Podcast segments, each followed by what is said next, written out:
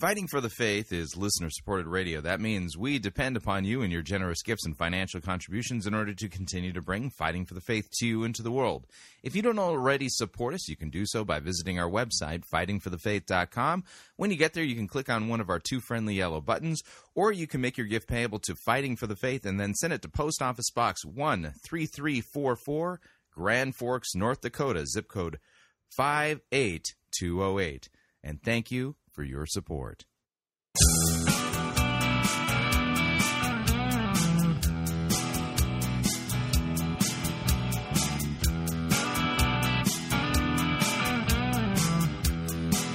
It's time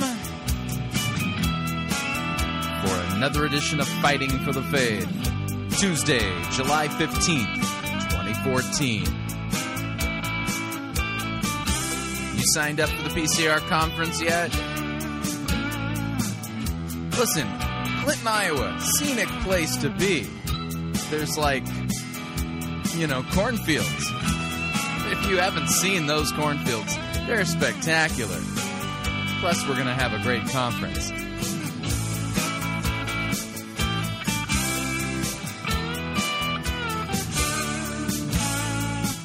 Thank you for tuning in. You're listening to Fighting for the Faith. My name is Chris Rosebrough. I am your servant in Jesus Christ, and this is the program that dishes up a daily dose of biblical discernment, the goal of which help you to think biblically, help you to think critically, help you slow down, stop, open up your Bible and compare what people are saying in the name of God to the Word of God. There is no shortage of crazy things being said out there we take the time to slow down, stop, open our Bibles, and see if that's what God's Word says. I mean, so much of what passes as preaching and teaching in, in popular mainstream evangelicalism isn't biblical. It's not historic Christian orthodoxy. It's not sound biblical doctrine. It's something else.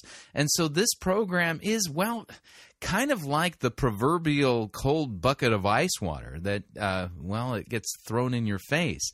It's not that we're trying to make you cold or upset you, we're trying to wake you up.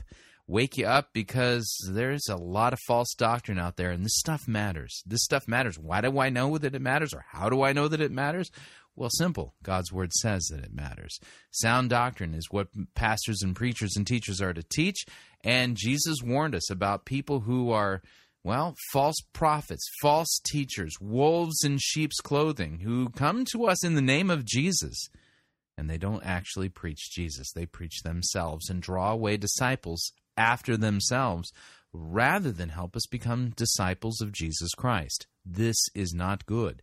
And unfortunately, this seems to be the prevalent thing that's going on in so much of mainstream evangelicalism.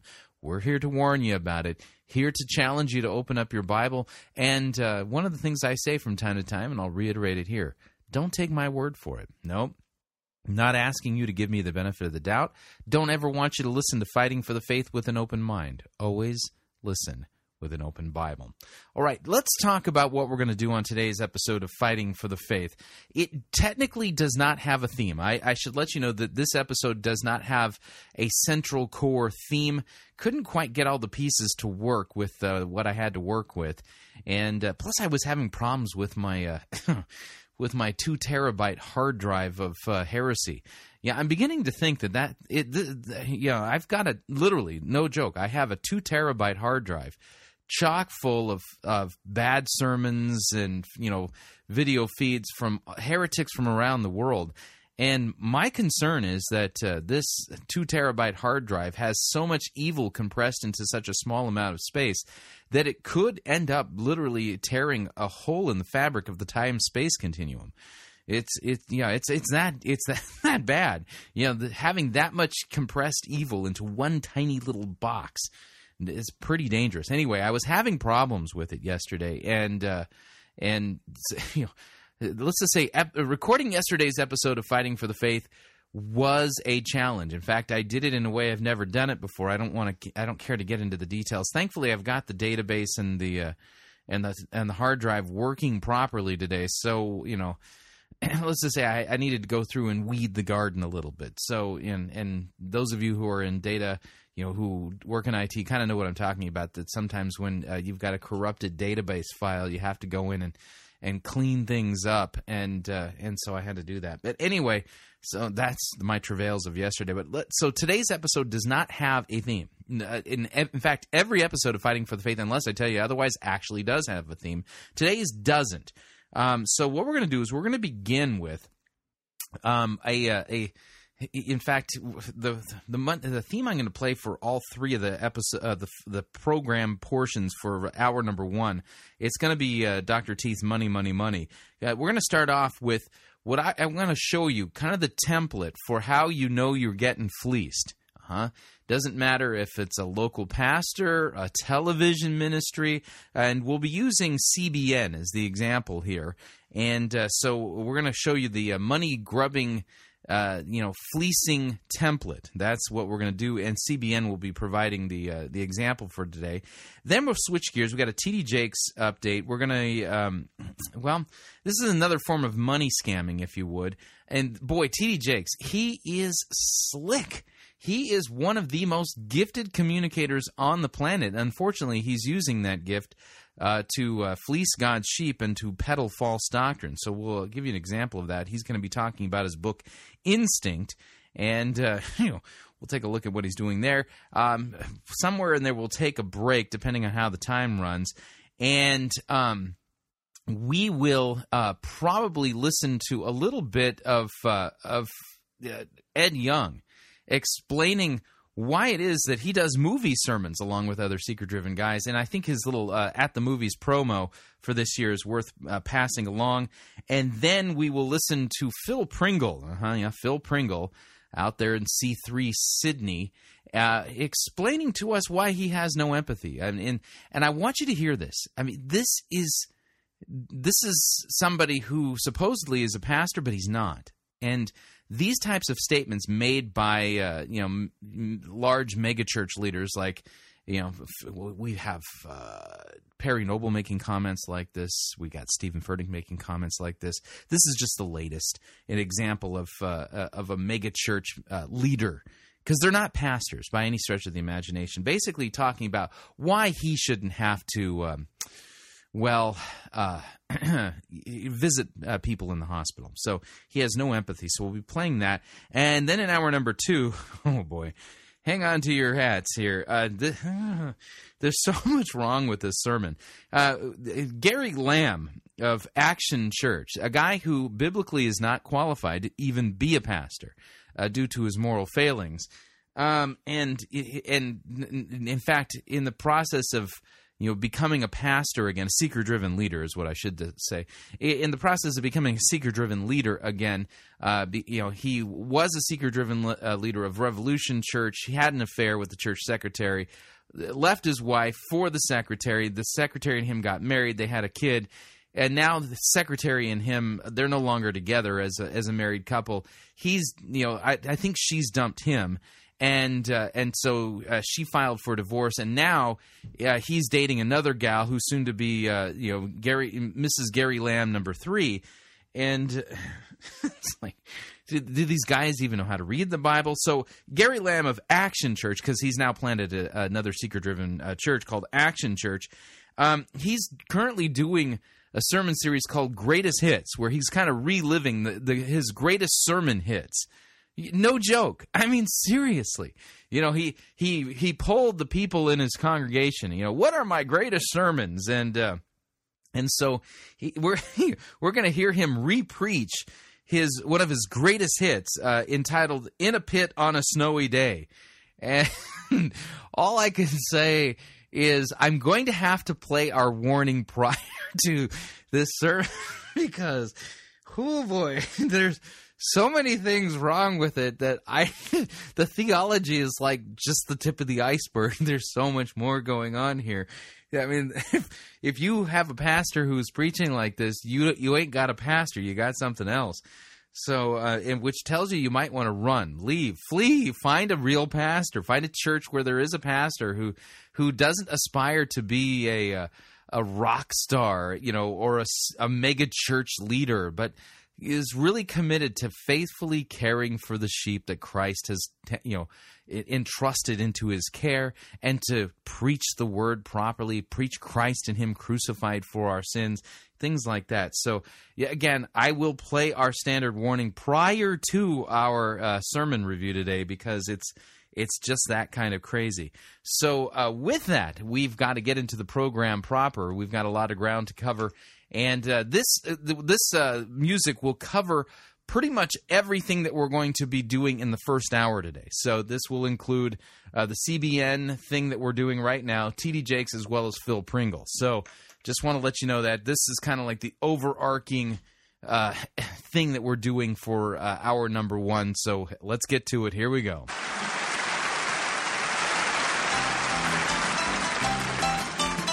Don't want no loving. Don't want no kissing. Don't want no gal to call me honey. Don't want my name in the Hall of Fame. Just want a big fat pile of money. Give me that almighty dollar for that lettuce, hear me holler. Give me buckets full of ducats. Let me walk around and waller in Mazuma, El Dinero. Wanna be a millionaire? Give me money, money, money, money, money. I want that green ammunition, that's the stuff for which I'm wishing. Fill my closets with deposits, I'm a demon in addition. Give me shekels, give me pesos, let me see their smiling faces. Money, money, money, money, money. I wanna get me a suit that's made out of loot and whistle to wear the green. I got that monetary itis like be just like King Midas. Want that golden touch is what I mean. Give me that old double eagle. Want that tender that is legal and financially substantially. Any sum I can inveigle. Want to live in regal splendor for that loving legal tender. Money, money, money, money, money. All right, that's Dr. Teeth and money, money, money. Now, this is the quintessential, and I and I mean it that way, quintessential template for fleecing Christ's sheep. And this this template is used by money grubbers all over the planet, okay? And you'll find this oftentimes used in megachurches as well as well television so-called ministries and i have to put those in air quotes uh, because this is false doctrine this is false promises. And here's how the template works this comes to us via the official 700 Club YouTube channel, which you can find at youtube.com. And um, this is their 700. So, does paying off your debt seem impossible? Is the name of the video. Does paying off your debt seem impossible? So, you're, you're, you're somebody who's a Christian you you you want to grow deeper in Christ, and so you think, you know, I'll, I'll try some of the Christian broadcasting out there. And so you heard heard of CBN, so you go to cbn.com and or you watch them on on television, and you you DVR them, and you feel like, oh, I'm going deeper in my understanding of Christ's word, and then a promo like this comes on and asks the question, does paying off your debt seem impossible? And you think, well, yeah, come to think of it, you know, I've got several thousand dollars of credit card debt, and of course a mortgage and a car payment and, and a student loan, and it just seems like I could never get out from under it. Well, that's the the the question: Does paying off your debt seem impossible? Is a setup, a hook. Okay, they're preying on you. P R E Y I N G, not P R A Y I N G. Here's how the template works. Getting people moving. That's what Danny Kazmarek's business is all about. He does that with a mix of aerobics, weightlifting, and full body exercises. And the video shows this guy, you know, as basically a personal trainer, helping helping people work out. Well, my goal as a personal trainer is definitely to get people healthy. But Danny told us his finances were anything but healthy. Oh, so he, he's helping help people get healthy, but his finances aren't healthy. And so you're sitting there going, "Oh, this sounds like me." I mean, I how do I get out from under the mountain of debt that I'm under? Th- this guy's story sounds so much like my own. Yeah. Between consumer spending and other debt, he and his wife were seventy-five thousand dollars in the hole. wow, that's that's huge. We basically charged everything. We didn't own anything, from the cars to the TVs to a new bed to furniture for our new home. We didn't want to wait. We just wanted it now. All right, so this sounds like the the typical American, right? I mean, this is what our consumer uh, culture creates in people. So this might be you, and so you're sitting there going, "Oh man, he's finally gotten out of debt. How did he do it?" I mean this this is being pitched as something to help you. hmm The stress of this mountain of debt weighed heavily on Danny, who saw no way out. Mm, yeah. How, how, do you do? How do you solve this problem? like a black cloud hanging over me, literally. Because at the time, you know, you're looking at your finances that are coming in and what you owe and what needs to go out, it was impossible. No, notice that the music in the background has now changed to that kind of emotional, somewhat sad kind of thing. I mean, the dire circumstance that this man and his wife were in financially. What is the solution? I, I need a godly solution. What is the solution that God would have me uh, apply to get out of debt? Then in 2009, Danny started tithing and giving to CBN. Oh, so the solution to getting out of debt is to send in a tithe, one tenth of the gross income that you earn, and to send it to a television ministry. And this is what's going to get you out of debt. After hearing a message on the internet and watching Pat teach about giving on the 700 Club. God turned me into a giver. Turned Ah, so God turned you into a giver, and that's what got you out of debt. me into a giver. It has been relentless giving ever since. Never missed at all.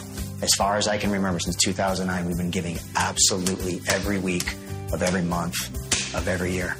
Danny says he saw God's provision when he landed a full time job managing a fitness training program.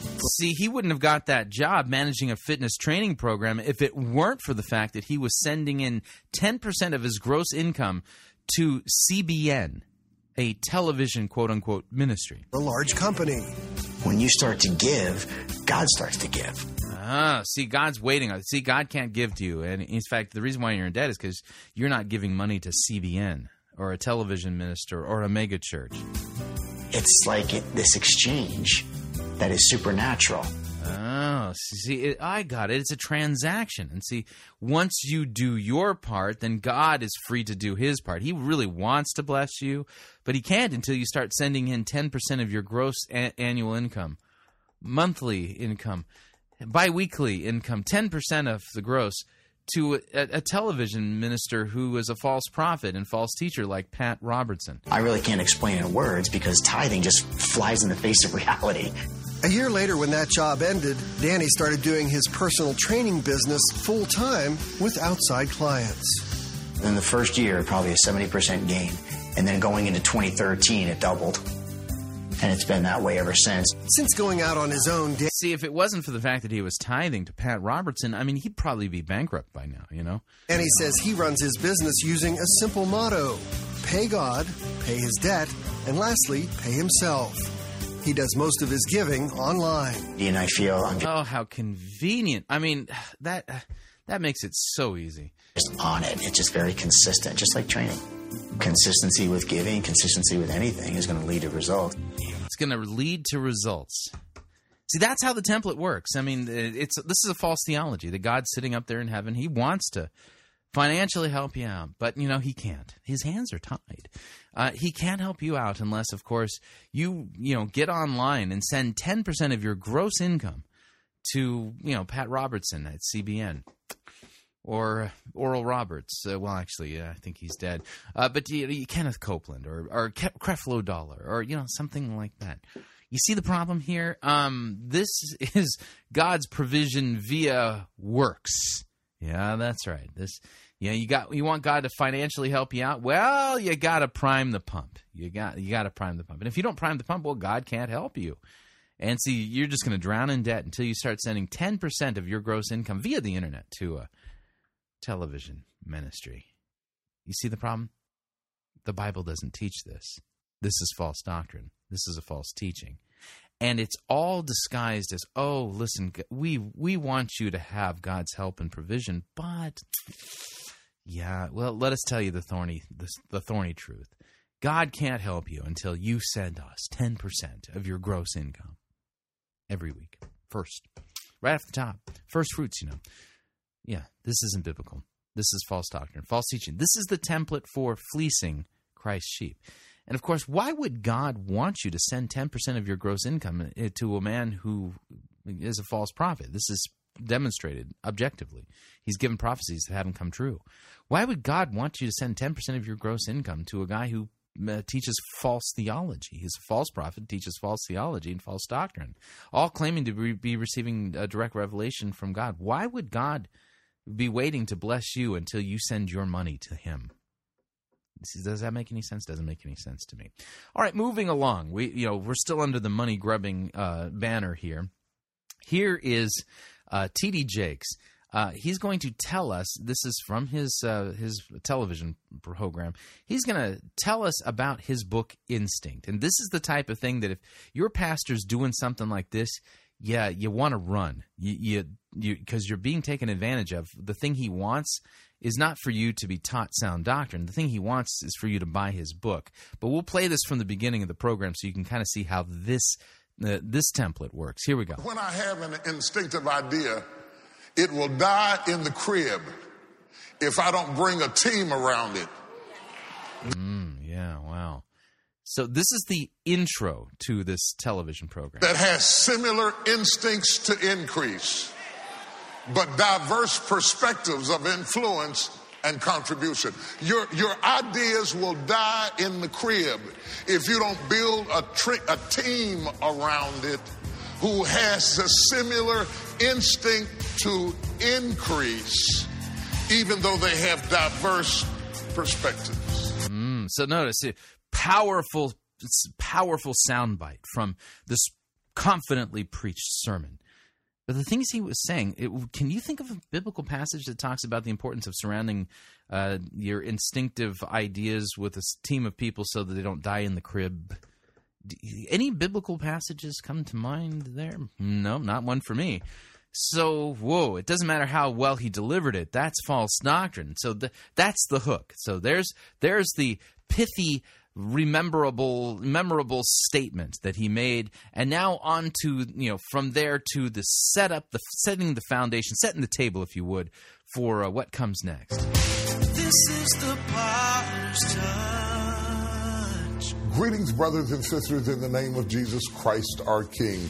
I'm so excited about this new book that I have released called Instinct and the feedback that in the so he, he's coming to us in the name of Jesus to sell us the most recent book that he's released. I mean, wow.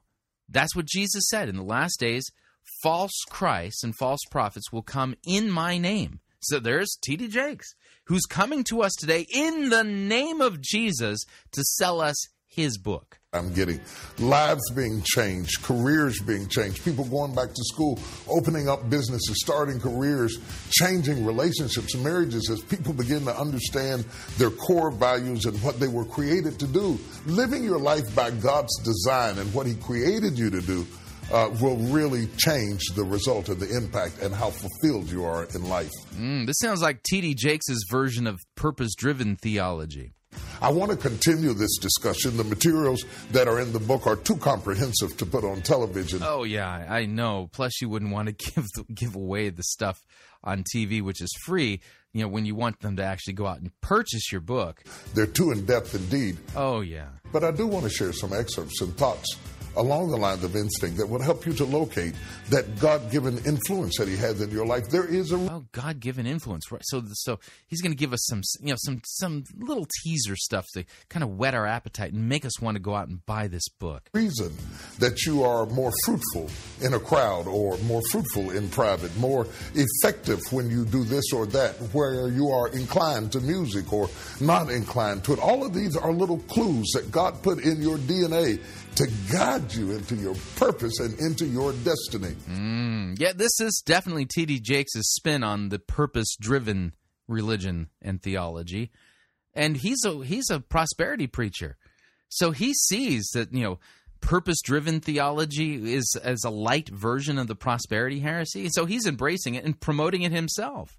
You're all up in everybody else's face, but you really need to be looking at you and finding out how you are wired and functioning in that, moving in it, flowing in it, investing in the area that you are instinctively created will make you so much more effective and so much more profitable. Let's take a look at some thoughts that I believe.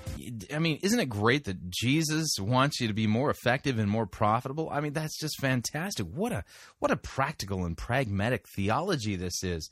Um, where does the Bible teach this practical and pragmatic theology where Jesus is all about, you know, making you super successful in this life? Tailored to the continuity of your situation will make you far more effective and a whole lot less frustrated. Take a look. So you get to this in between place and, and you, are kind of having to reinvent yourself, but you're not trying to reinvent yourself again into what somebody else wanted you to be.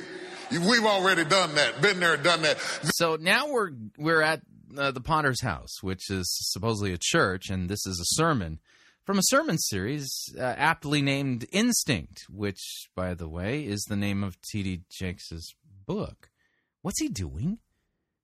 Is he opening up the Bible and teaching us what God's Word says? Is he preaching the Word? Preaching Christ from every passage of Scripture? No, no, no, he's not. This time we want to reinvent ourselves into the highest and best expression of who we were created to be. And oh, this sounds so pious. I, we we need to reinvent ourselves. Oh yeah, and to be the high what well, I the highest and best that I was created to be. Oh, this sounds so Christian. Which biblical passage says uh, that we need to reinvent ourselves? We have finally stopped being manipulated by who everybody else wanted us to be, and we're finally ready to tap into our core and essence and be, and as we said in our generation, do my own thing, do me, break it down to who I really am, and be authentic to what God has given me. And it takes you a while to figure out what God has given you. It takes you a while to figure out what God has given you because you are so confused by what everybody else else has given you. So many other people have put attached onto you their need, and you have morphed yourself to respond to their needs and circumstances that it might take you a little while to figure out once I get all the stickers that you placed on me and all the buttons that you placed on me and all the guilt trips that you placed on me and all the assignments that you placed on me. Once I finally strip down out of all of that, who am I apart from your applause and approvals on the second half? I'm going to do me. Uh huh. Real and where does the Bible tell us to do this again? Yeah, I can't think of any passages. If there's one person in the church who understands what I'm talking about, make some noise. Notice in the church. So what I'm trying to do then is to to get a new dream, a new vision, a, a, a, a new fire. Mm, yeah, and the Bible tells us to do this where? Uh, based on the experiences, good and bad, of my past, and based on my ability now to tap into my God and to, into myself, I'm trying to get a new dream for myself. Mm, yeah, wow. I mean, by using the word, you know, like God and Jesus and in church and stuff like that, he's creating the false impression that this is what the Bible teaches. But it doesn't. You can't go to the Bible and find this teaching. Where can you find this teaching? Oh, I know where you can find it. You can find it in T.D. Jakes' book, Instinct, which, of course, he's preaching about because he wants you to buy it. And, and to get that dream to come alive and to get the strength to birth again. Somebody say the strength to birth again. You need the strength to birth again yeah, I'm a dude, so um, I've never birthed, and no chance of me doing it again after I've done it because I can't do it, you know. You need the strength to build again. You need the strength to surge forward again. You need the strength to go forward and. And listen, if you think T.D. Jakes is teaching you sound doctrine, you need the strength to open up your Bible and come to grips with the truth. He's a false teacher, a false prophet somebody who is making merchandise of Christ's sheep. Such a way that you are no longer captive to the past. That's good, but you want that sucking surge so that you can benefit from all you went through in the first half of your life so that you can build again. Touch somebody and say, You can do it again. And this is taking place in a church. You can do it. Do what? You can do it. Do what? You can do it again. Uh, I, okay, sure. Um, what can I do again? You don't have to spend 20 years of your life accomplishing something and spend the next 40 years talking about the good old days. Mm, okay. Uh, wow. That's so encouraging. It makes me, you know, kind of feel warm and tingly inside about myself. Um, are you going to preach repentance and the forgiveness of sins in Jesus' name and like open up a biblical text and, you know, exegete it? I'm going to say that again. You don't have to spend the first 20 years of your life accomplishing something that you got to spend the next 40 years bragging about. I guess the answer to that question is no. The good old days are coming around again. I said, the good old days are coming around again. I don't care whether you believe it or don't believe it. I don't even care whether you like it or don't like it. I said, the good old days are coming back around again. The good old days are coming back around. Let me tell you, the good old days are coming back again. Yeah, it doesn't matter how many times you repeat it and how many people are whooping and hollering while you're saying it, doesn't make it true. N- nothing what you've said is actually biblical or true.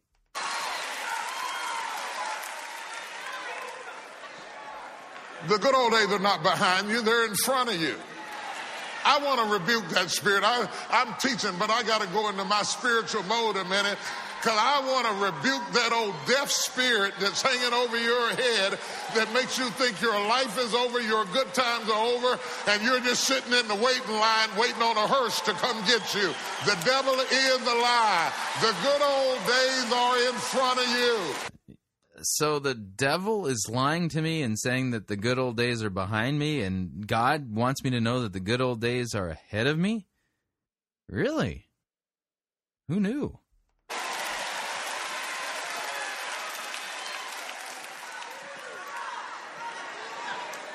I don't care if you lost a home, buy another one.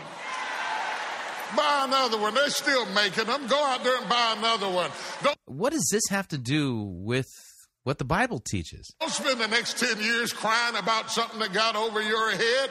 No need in God giving you new life if you're going to rehearse old ideas. It's time to get out there and go shopping. Look at another one.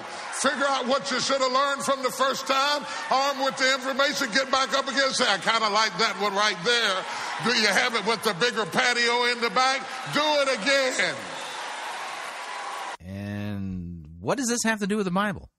Answer nothing. Nothing whatsoever. These people have gone to church to supposedly learn what God's Word teaches. Are they hearing anything that God's Word actually says? No. They're being whipped up into an emotional frenzy so that they'll buy a book.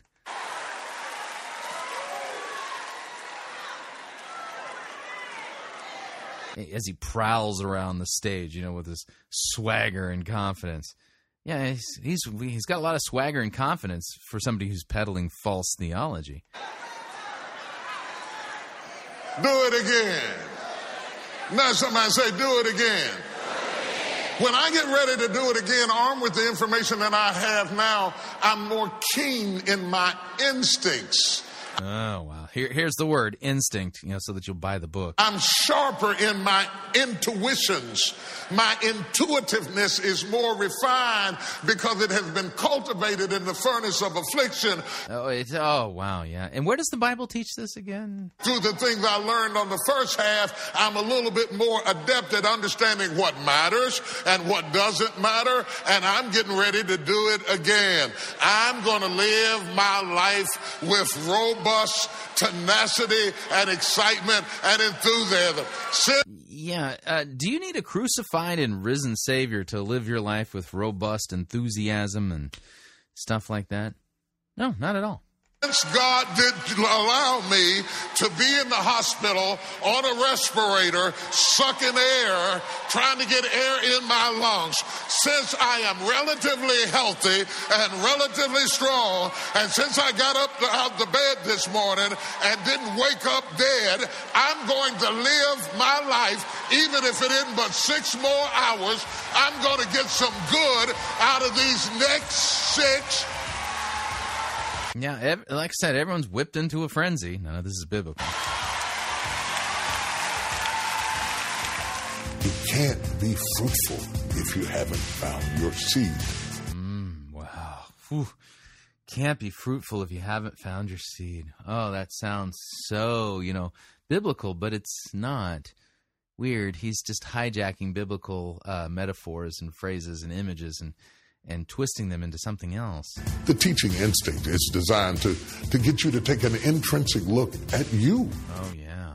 Me, because uh, it's all about me, you know.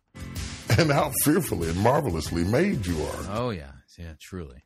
And that you're not an accident, you're not a mistake. The only reason your life feels like a mistake is because you may have been misallocated, misplaced, misused, or abused, contorting yourself into something that you're not trying to fit in to a place. Yeah, I don't feel any of that. Um, in fact, I feel like I'm doing exactly what Christ has called me to do in His Word to uh, expose those who teach false doctrine. Is that you were not designed to be instincts. Is my way, my word that I use to get you to look in your word that you use, not God's word. At how God has wired you and celebrate that and invest in that and educate that and inform that so that you can be the highest and best expression of what God created you to be. Oh, yeah, because the Bible teaches us where exactly again to be the highest and best expression of what God has created us to be. Yeah, you read Romans. Paul says, "The good that I want to do, I don't do. It's the evil that I don't want to do, that's I keep on doing continually." Weird. Um, yeah. In fact, this is exactly what the Apostle Paul warned us about in uh, Second Timothy chapter 4. Here's what he says to young pastor Timothy. I charge you in the presence of God and of Christ Jesus, who's to judge the living and the dead, and by his appearing and his kingdom, preach the word. Hmm? Did you hear uh, T.D. Jakes preach the word there? Nope, not at all. Um, yeah, be ready in season and out of season. That's right. You, you got to preach the word, whether it's popular or not. Reprove, rebuke, exhort with complete patience and teaching, for the time is coming when people will not endure sound doctrine, but having itching ears, they will accumulate for themselves teachers to suit their own passions, and they will turn away from listening to the truth and wander off into myths. Mm-hmm. Yeah, the, this instinct teaching that uh, T.D. Jakes is uh, peddling there for a price, you know, as he's selling his book while whipping everyone up into a frenzy, that ain't sound doctrine. It's a myth. He's telling people what they want to hear, and he's made a lot of money uh, doing that because there's a lot of money to be made telling people what they want to hear. But see, the thing is, is that you'll have to give an accounting to Christ someday, face to face, and explain to him why, in the name of Jesus, you taught this mythology rather than proclaim repentance and the forgiveness of sins the way Jesus has taught us and told us to do. See what I'm saying? All right. We are up on our first break. If you'd like to email me regarding anything you've heard on this edition or any previous editions of Fighting for the Faith, you can do so. My email address is talkback at fightingforthefaith.com, or you can subscribe on Facebook, facebook.com forward slash Pirate Christian. Follow me on Twitter, my name there, at Pirate Christian. Quick break. When we come back, we have a quick Ed Young update and uh, another update, uh, well, actually, a Phil Pringle update kind of keying in on how well seeker driven leaders they don't want to be bothered with you know hospital visits and stuff like that. Stay tuned don't want to miss it. We'll be right back. Jesus did not die for your 401k you're listening to fighting for the faith.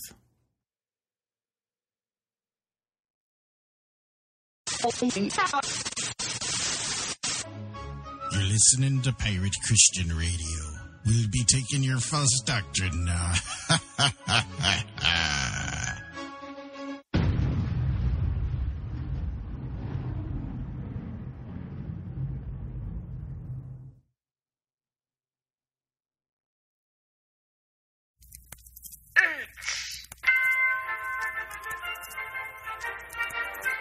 Max Holiday's Birdcage Theater presents Church Day Select.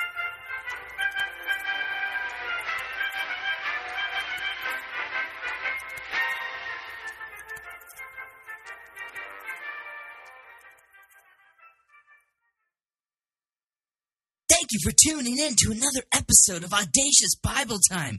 I'm your host, Stanley Andy. Today we're going to be reading from Matthew chapter 3, verse 7 from the Furtick Audaciously Revised translation of the Bible. Here's what it says. But when he saw many of the Pharisees and Sadducees coming to his baptism, he said to them, You brood of bloggers, who warned you to flee from your mother's basement? Thank you for listening to Audacious Bible Time. I'm your host, Stanley Andy.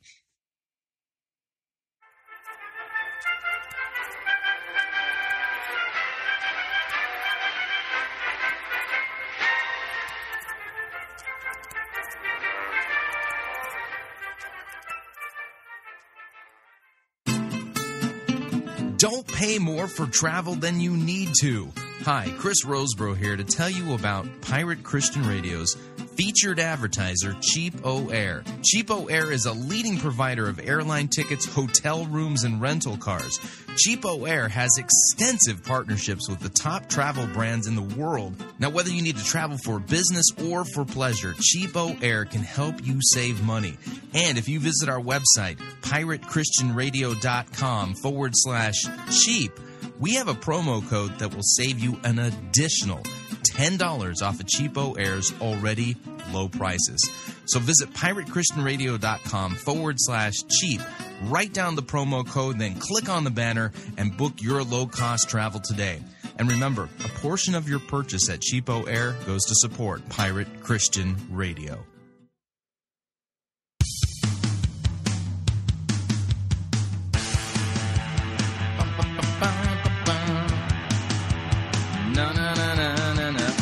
We're back.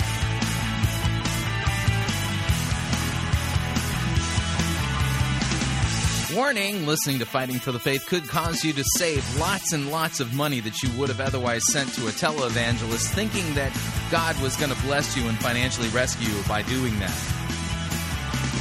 Just a reminder Fighting for the Faith is listener supported radio. But listen, I got to tell you this I can't promise anything from you from God. I can promise this, though that by supporting Fighting for the Faith and Pirate Christian Radio, you make it possible for us to keep doing what we're doing.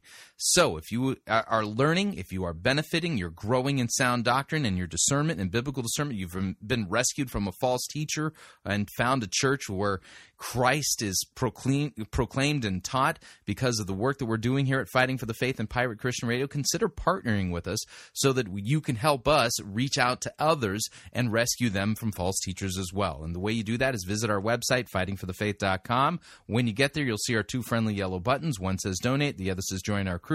When you join our crew, you're signing up to automatically contribute $8.95 every month. That's it to the ongoing work and mission of Fighting for the Faith and Pirate Christian Radio. It's a great way to support us. And of course, if you would like to specify the amount that you would like to contribute, you can do so by clicking on the donate button, or you can make your gift payable to Fighting for the Faith and then send it to Post Office Box 13344, Grand Forks, North Dakota, zip code 58208 and let me thank you for your support. We truly honestly cannot do what we are doing here without it. And by the way, if you're not already signed up for the PCR conference, uh, it's a month from now. Month, month. It's yeah, that's right. It's in Clinton, Iowa. Go to pcrconference.com. Our theme is Shalom and the means of grace, and I think you will truly benefit from the teaching that we're going to be offering there at our first ever PCR conference.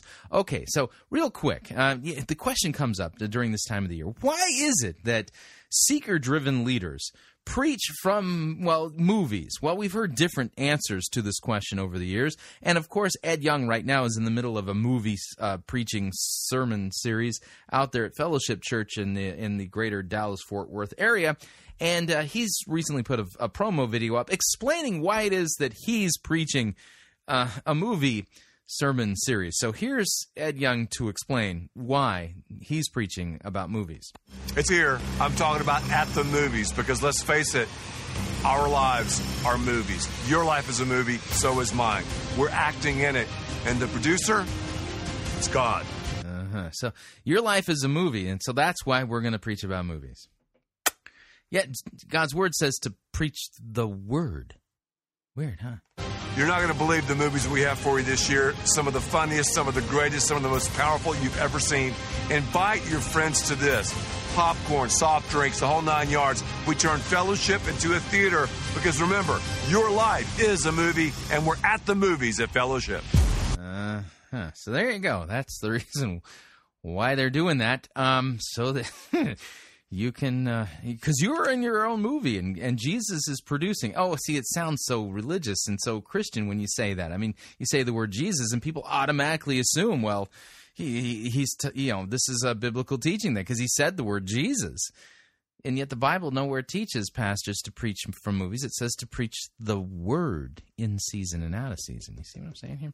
All right, moving along. Uh, again, we're still under the money grubbing televangelist update music theme, you know, for uh, hour number one.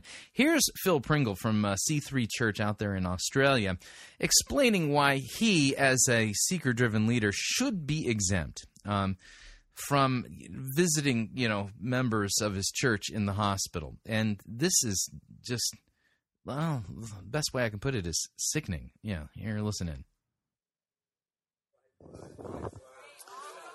Hospital visitation. Oh, Lord. Hospital visitation. Pastors are meant to go to the hospital.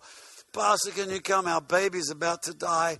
Oh, you know, we just want you to be here with us. And oh, it's a terrible situation. I drive over like this, I run up the stairs.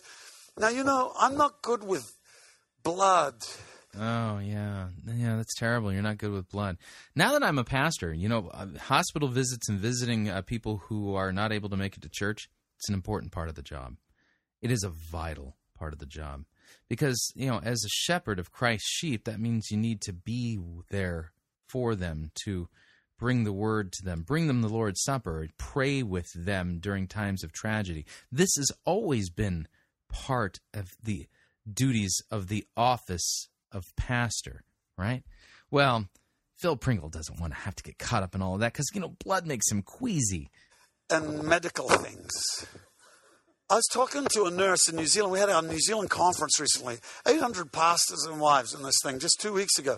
And then, and this one of the pastors' wives told me she's a nurse. She says, "Oh, it's so wonderful when you're in surgery to hold the lungs of a patient there and feel them breathing." I go, oh, oh, oh, oh. Yeah, he looks like he's about to hurl. So this is why he should never be asked to go to a hospital. Oh, it's, uh, it's just I don't cope. Oh, I go a week, you know. Even when a woman comes, she says, I'm pregnant, I go, oh, all over, you know. So I get a shiver. I go, I don't, I don't cope with all that stuff. Somebody says, I got a little problem up here in my mouth, and they show me, you know, some abscess. I go, ah, I'm not, I am not good with that.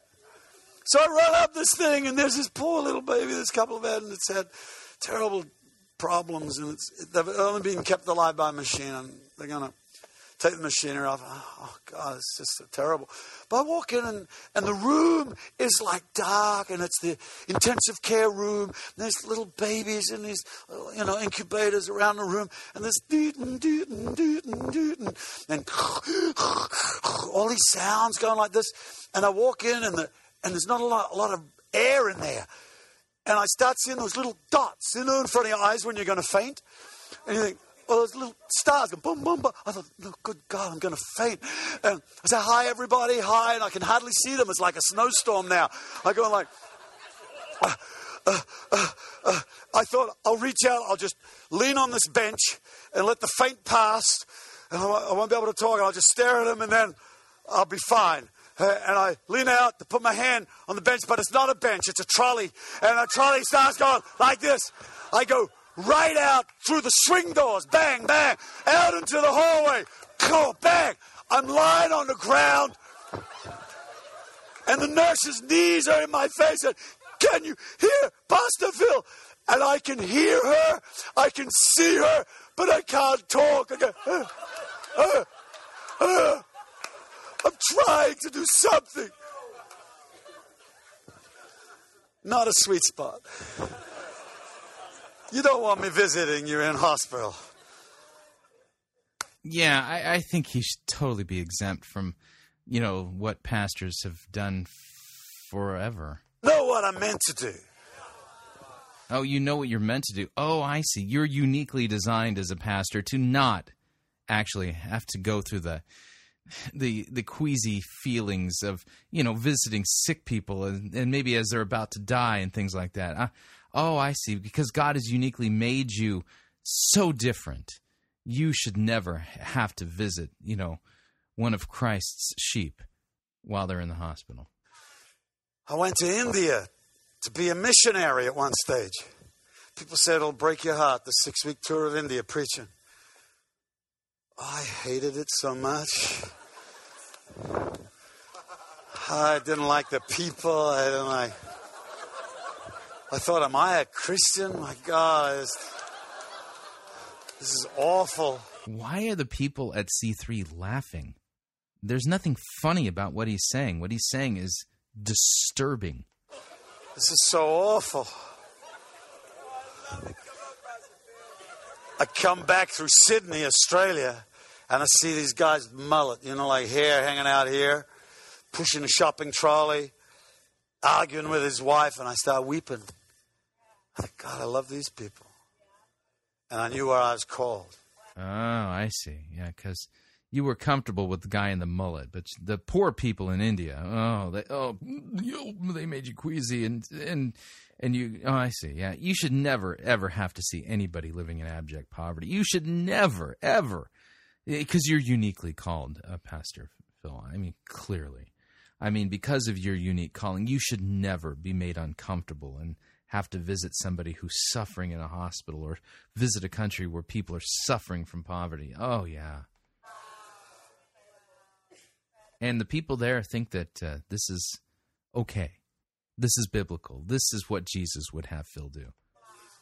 The to not do list becomes more important than the to do list because everybody will try and get you to do stuff that's got nothing to do with what he ordained you for before. Oh, yeah, that sounds so pious. See, he's standing on principle here. God has uniquely ordained him to reach, you know, uh, suburbanites in Australia and not visit them in the hospital, you know, because that would make him queasy. And God has uniquely called him to never have to see anybody who's suffering in poverty in a third world nation. See, because the to, the do not list is way more important than the to do list. Uh-huh. Oh, you were born in Jesus' name. So this is purpose driven ism here. He was he has a unique purpose, and his purpose has nothing to do with you know visiting people in the hospital. It takes a lot of courage to not do some things. Oh, you are so courageous, Phil. So courageous. It takes more courage to say no than to say yes and try and be a people pleaser. The secret to misery in life is trying to keep everybody happy. So he's courageous and taking a stand by saying no when people call and ask him, Come visit us in the hospital. Our child is about to die. That's so courageous. Oh, See, I mean, isn't that interesting? He's taken something that's clearly a vice and using manipulation, slick stories, without any biblical text, he's turned his vice into a courageous virtue, all in the name of Jesus. You got to stop trying to keep everybody happy and say, look, I just can't do that. This person can do it. They're much better at it.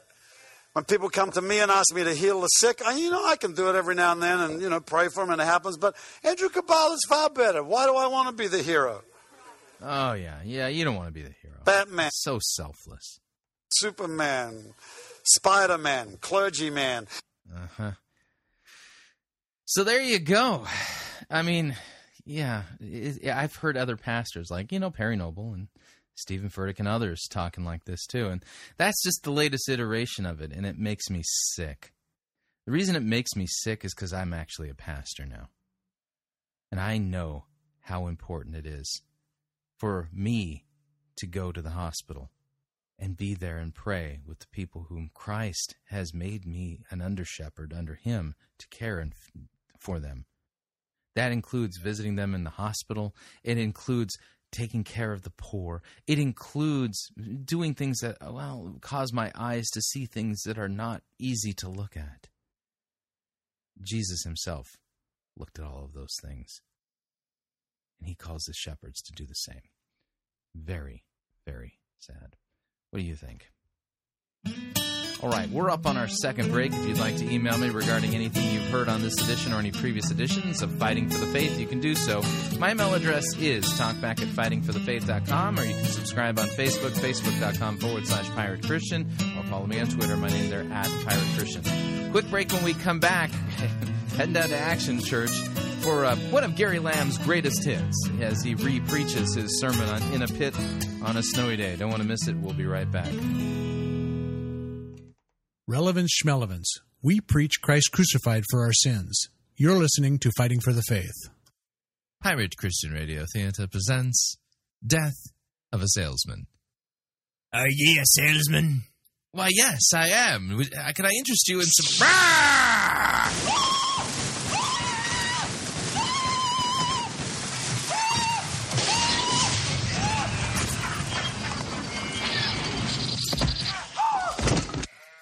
You're listening to Pirate Christian Radio. No, seriously. Starfleet wouldn't have lasted two minutes against the Death Star. Say what you want, dude. Why can't you admit that Star Trek created proton torpedoes first? So, what are you saying? Without proton torpedoes, Luke Skywalker would never have been able to destroy the Death Star in the first place. Nuh uh, bro. He had the Force. You mean midichlorians? That never happened. Those movies were just bad fanfics. Have you two seen any Daleks around here? Uh, no. That's funny. We just picked up a distress signal and decided to check it out. Well, we haven't seen any.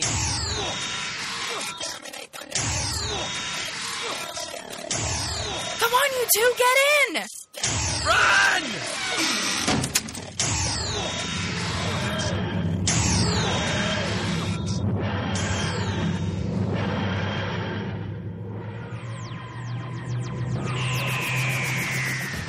Never fear, nerds of the world. It doesn't matter whether you're into Star Wars, Star Trek, or Doctor Who. ThinkGeek has something for almost every fandom around. Celebrate your love of all things nerdy by going to www.piratechristianradio.com forward slash geek.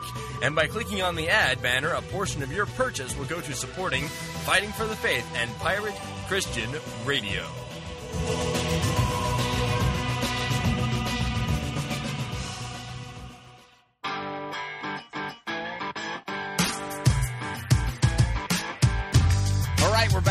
Number two of Fighting for the Faith sermon review time.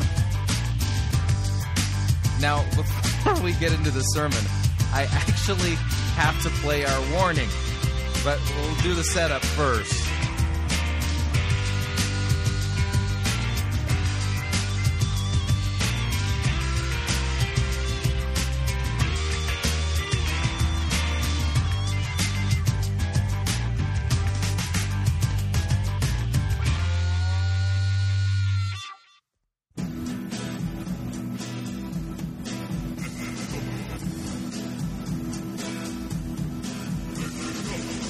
Good, the bad, the ugly. We review it all here at Fighting for the Faith. We're an equal opportunity sermon reviewing service. Today's sermon? oh, man.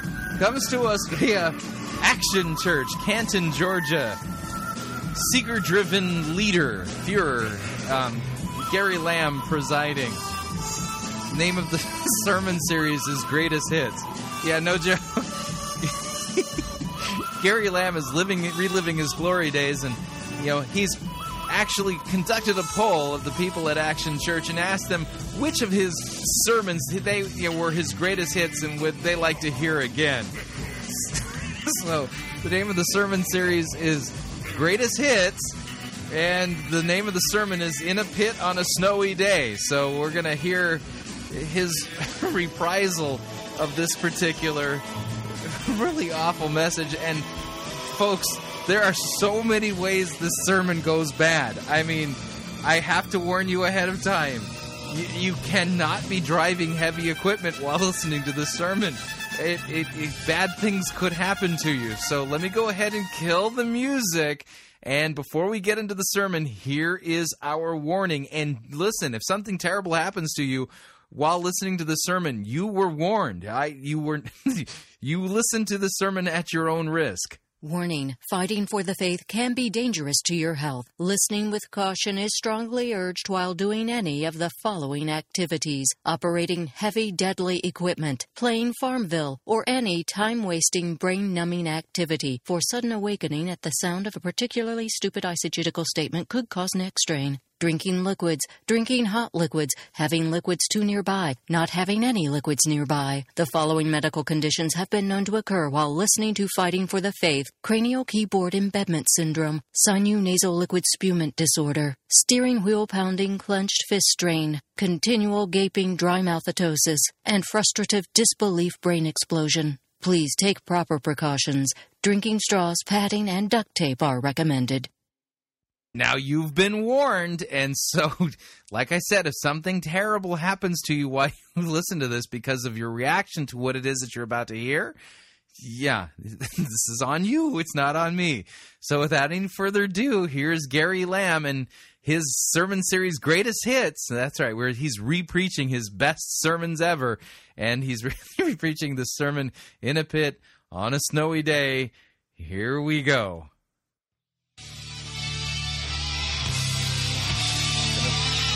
And of course, that's his music.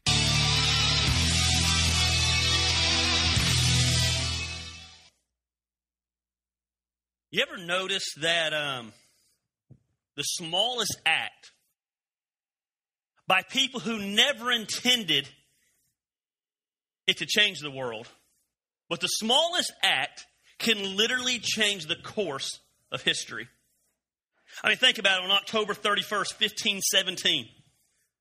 A monk named Martin Luther, he walked up to the castle church in Germany, Wittenberg, Germany, and posted a piece of paper on the church doors. A little church history for you. It was called the 95 Thesis, and it attacked the practices of the church at that time the selling of forgiveness, the money hungriness of the church, the man made rules of the church.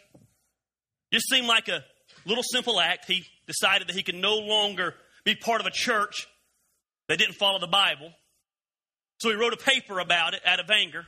Uh, no, actually, um, he didn't write it out of anger. It was just a simple academic, you know, basically a call for academic debate. He was a professor in Wittenberg. Clearly, uh, Gary Lamb hasn't done his homework and doesn't quite have the correct historical nuances regarding the 95 Theses in hand. But don't let you know historical details get in the way of a of a greatest hits sermon. You know about it out of anger. Walked up to the front doors of the church, pulled out a nail, nailed that piece of paper to the door. He was excommunicated from the church. But that one piece of paper had a domino effect. It ignited something, it sparked something called the Protestant Reformation. And churches like ours today exist because of that movement. On April 18th, 19. Actually, churches like yours exist, Gary, because of the purpose driven movement.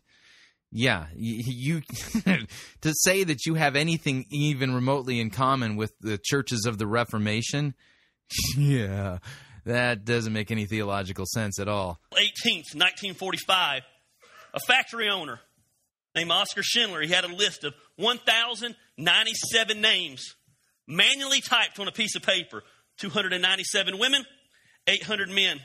They were all held captive in Nazi concentration camps.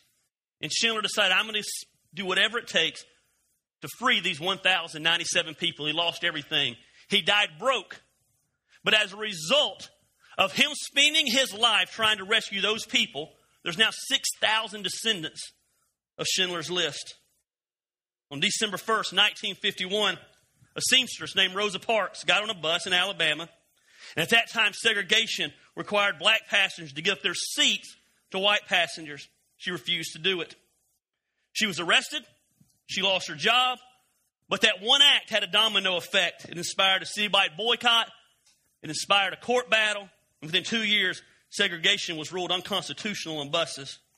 Here's the deal. Now, keep in mind, Gary Lamb is a purpose driven guy, which means that what's going on behind the scenes in his theology, well, this is that purpose driven theology that we are called to, quote unquote, change the world. That, that's not the, uh, the call of the Great Commission now, is it?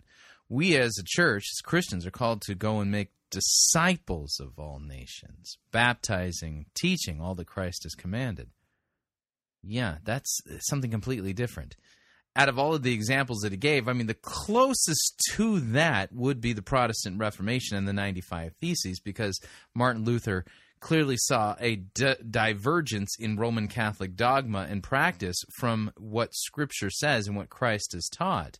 So, out of the three examples that he's given, the closest that's in the right vein of the uh, of the Great Commission is Martin Luther's uh, 95 Theses being nailed to the uh, church door at Wittenberg. But the uh, Rosa Parks that has nothing to do with making disciples of all nations. Um, although Schindler clearly what he did is a good work.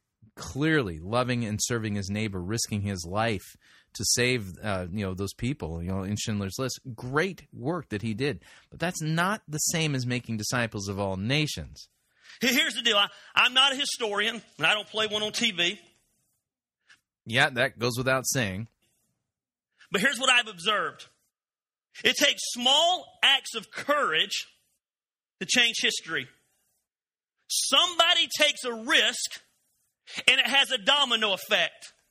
And the yeah, that's great and all, but you'll notice that uh, as we look across history, the vast majority of people who've lived are not those people. No, it's just the few that really kind of stand out.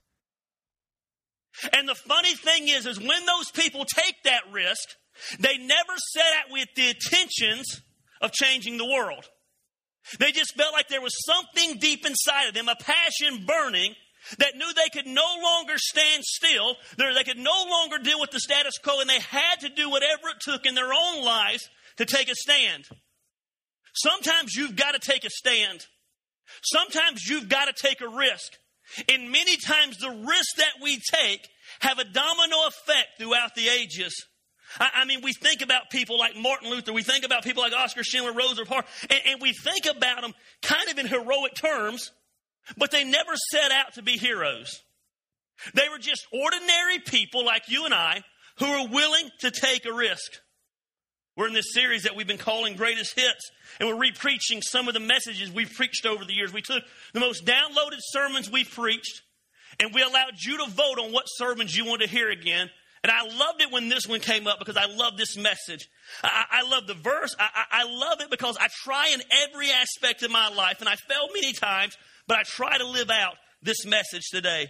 See, in life, there's those who are willing to take risk, and there's those who aren't willing to take risk.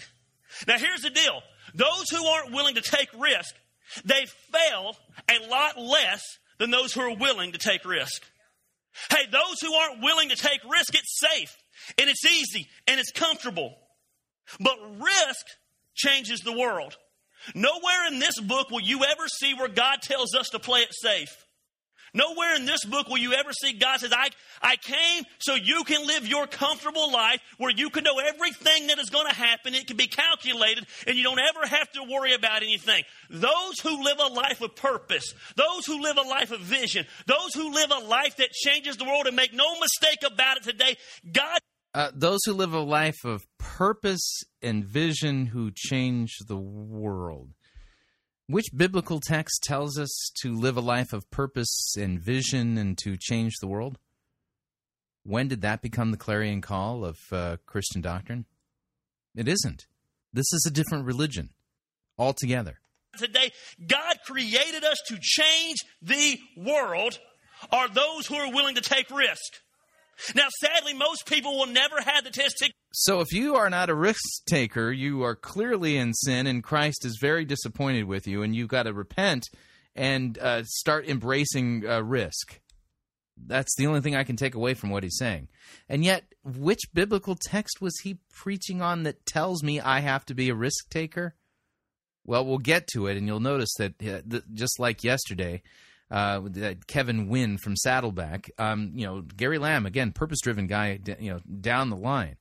Um, just like Kevin Wynn, he's going to see a descriptive text as a prescription, and that's bad hermeneutics and Bible twisting. We continue. Never had the testicular fortitude to go out and take a risk. They're comfortable. They're safe. They're mis- yeah, that's right. You heard the words testicular fortitude in a sermon. It gets better, though. They're miserable. They know there's something missing in their life. They know there's something lacking in their life, but they're not going to get outside of the box. They're not going to get outside their comfort zone to discover why God created them. Here's the deal. Here's what you need to understand about what God's called you to do. God's called you to change the world. Now, each of us have a different calling, and each. Yeah, where in the Bible does it say I'm called to change the world? I'm not familiar with that passage. Could you show it to me? Have a different calling, and each of us have a different purpose. But you'll never fulfill the purpose God has in you until you're willing to take a risk.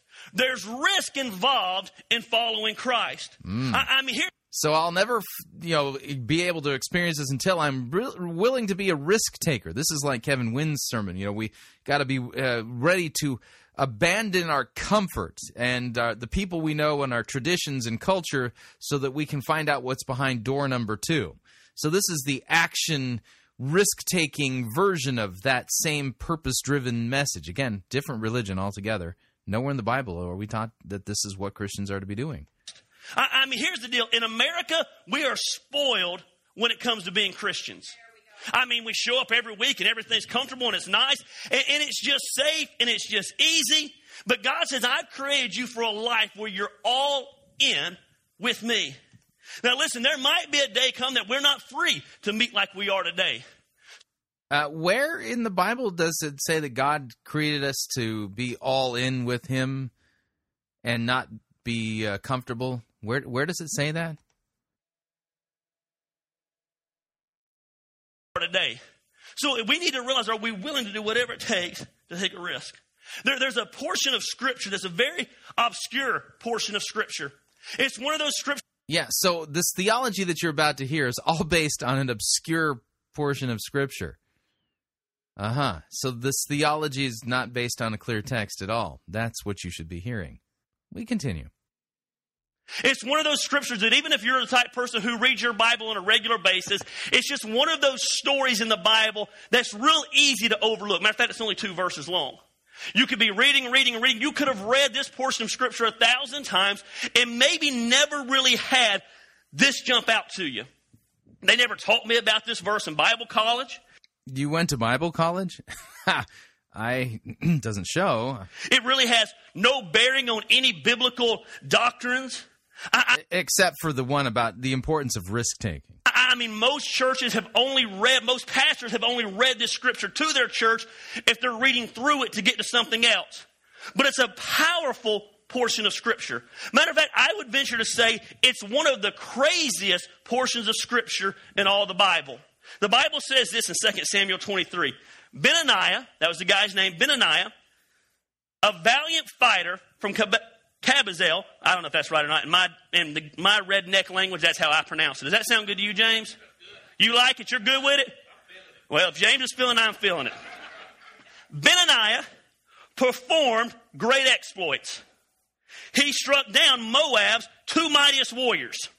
He also went down into a pit on a snowy day and he killed a lion. Verse 21 He struck down a huge Egyptian.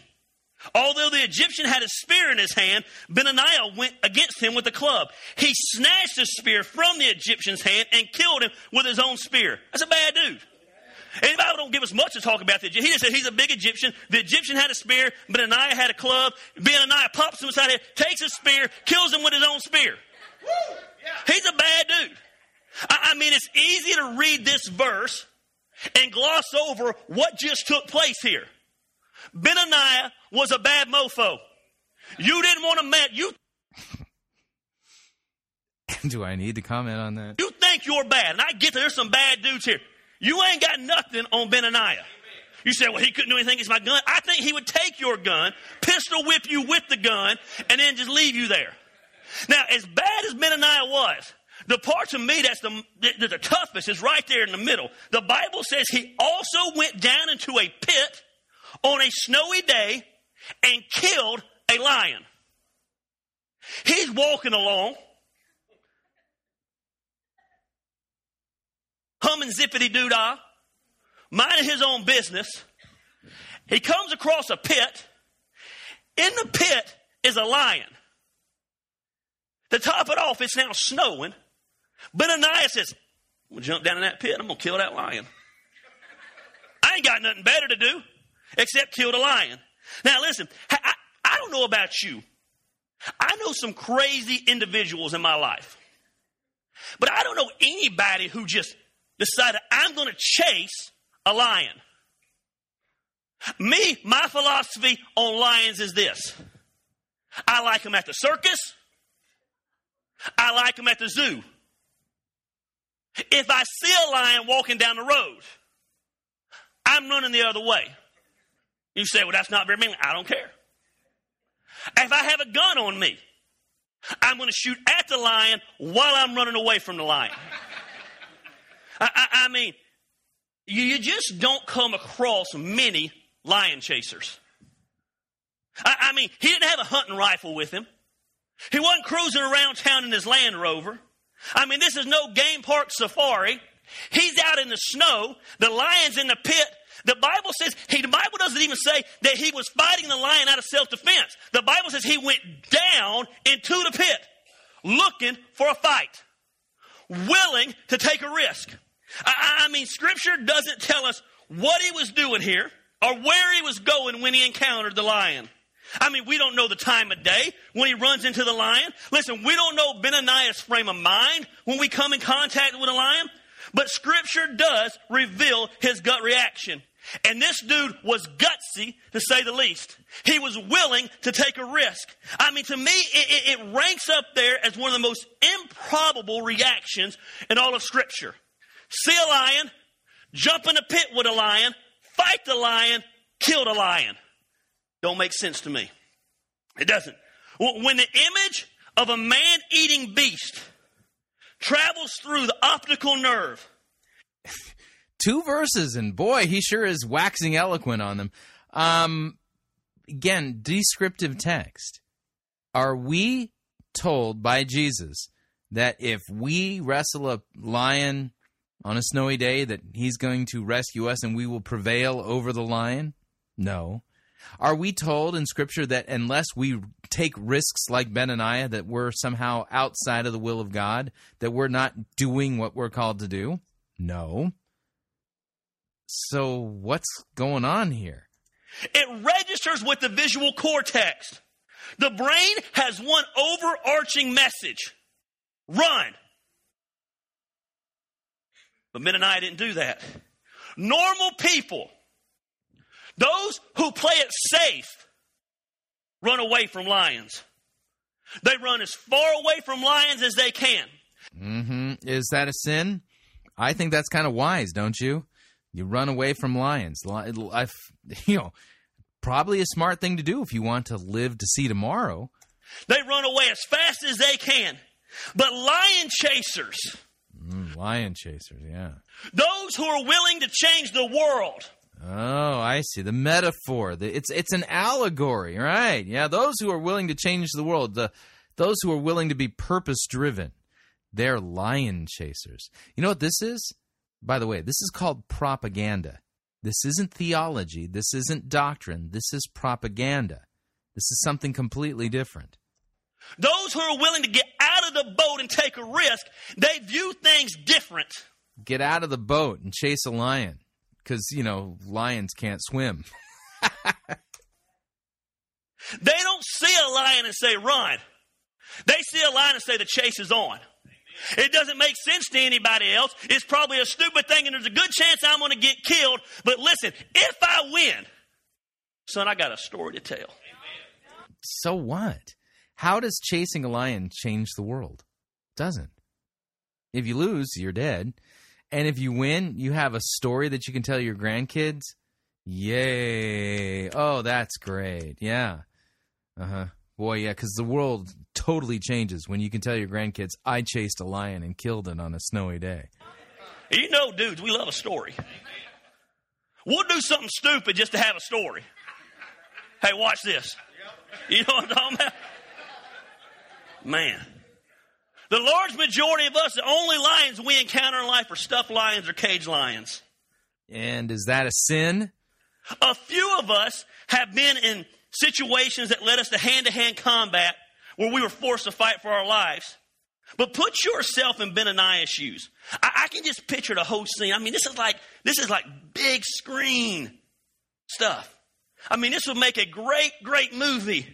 I mean, Benaniah's walking along, and out a movie. It's two verses long. How are you going to stretch a movie out of that? Out of the corner of his eyes, he sees a movement. He, he, he sees something crawling.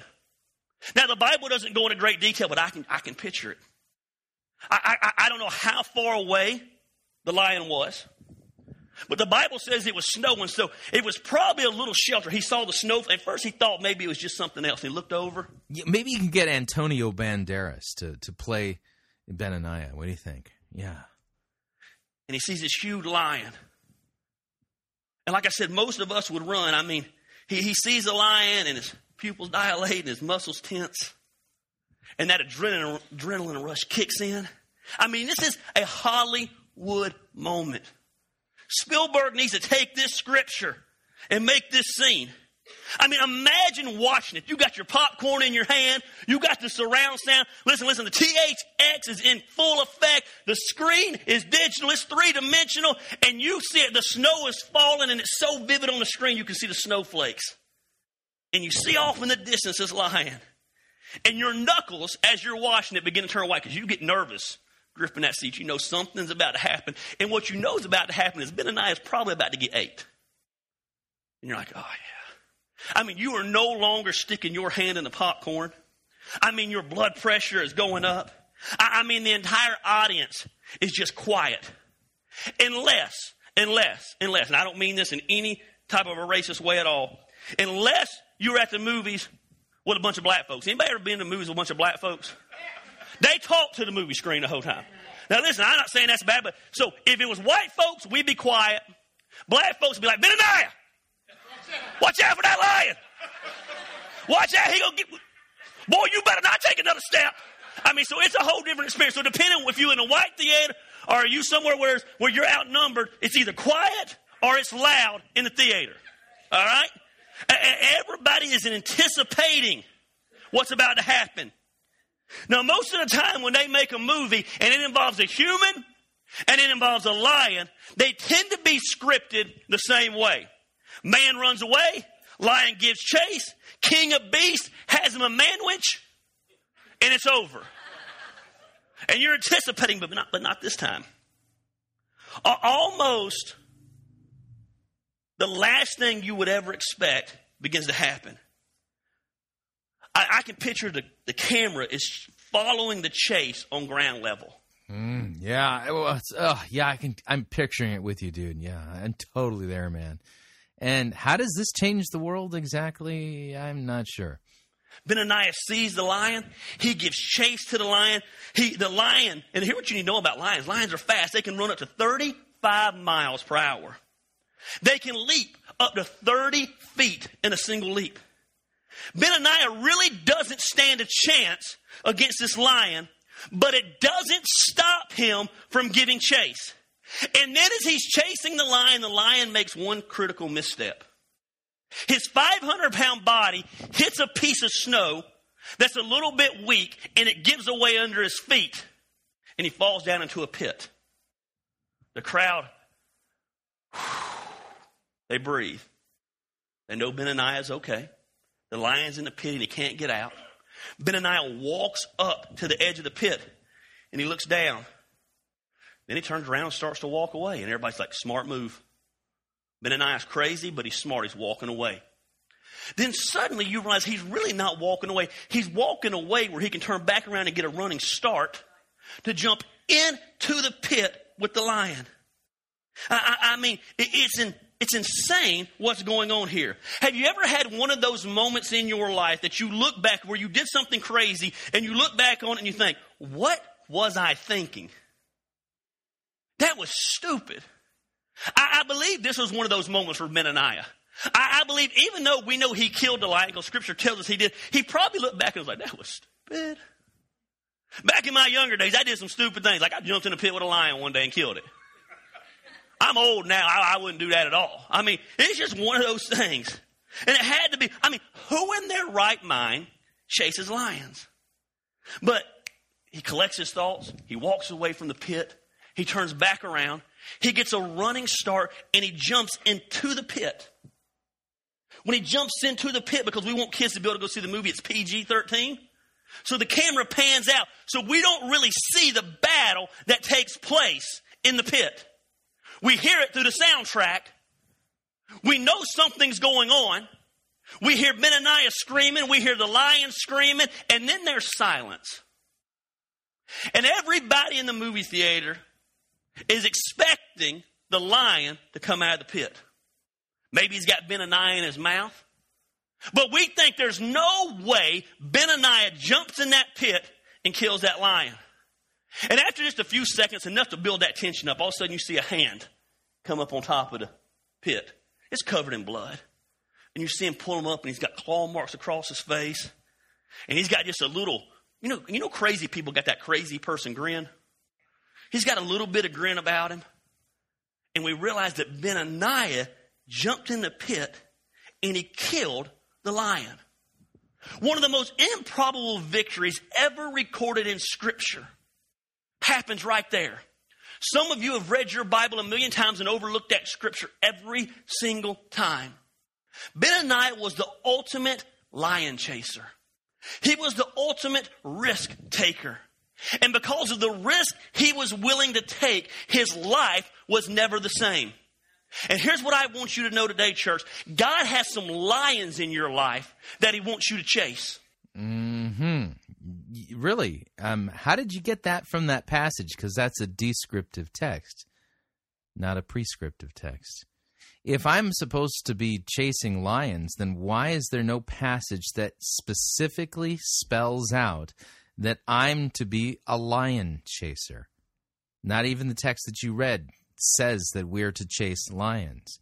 In fact, I can point you to a passage that tells us the exact opposite of being lion chasers. You ready? Here it is. 1 Thessalonians chapter 4, starting at verse 11.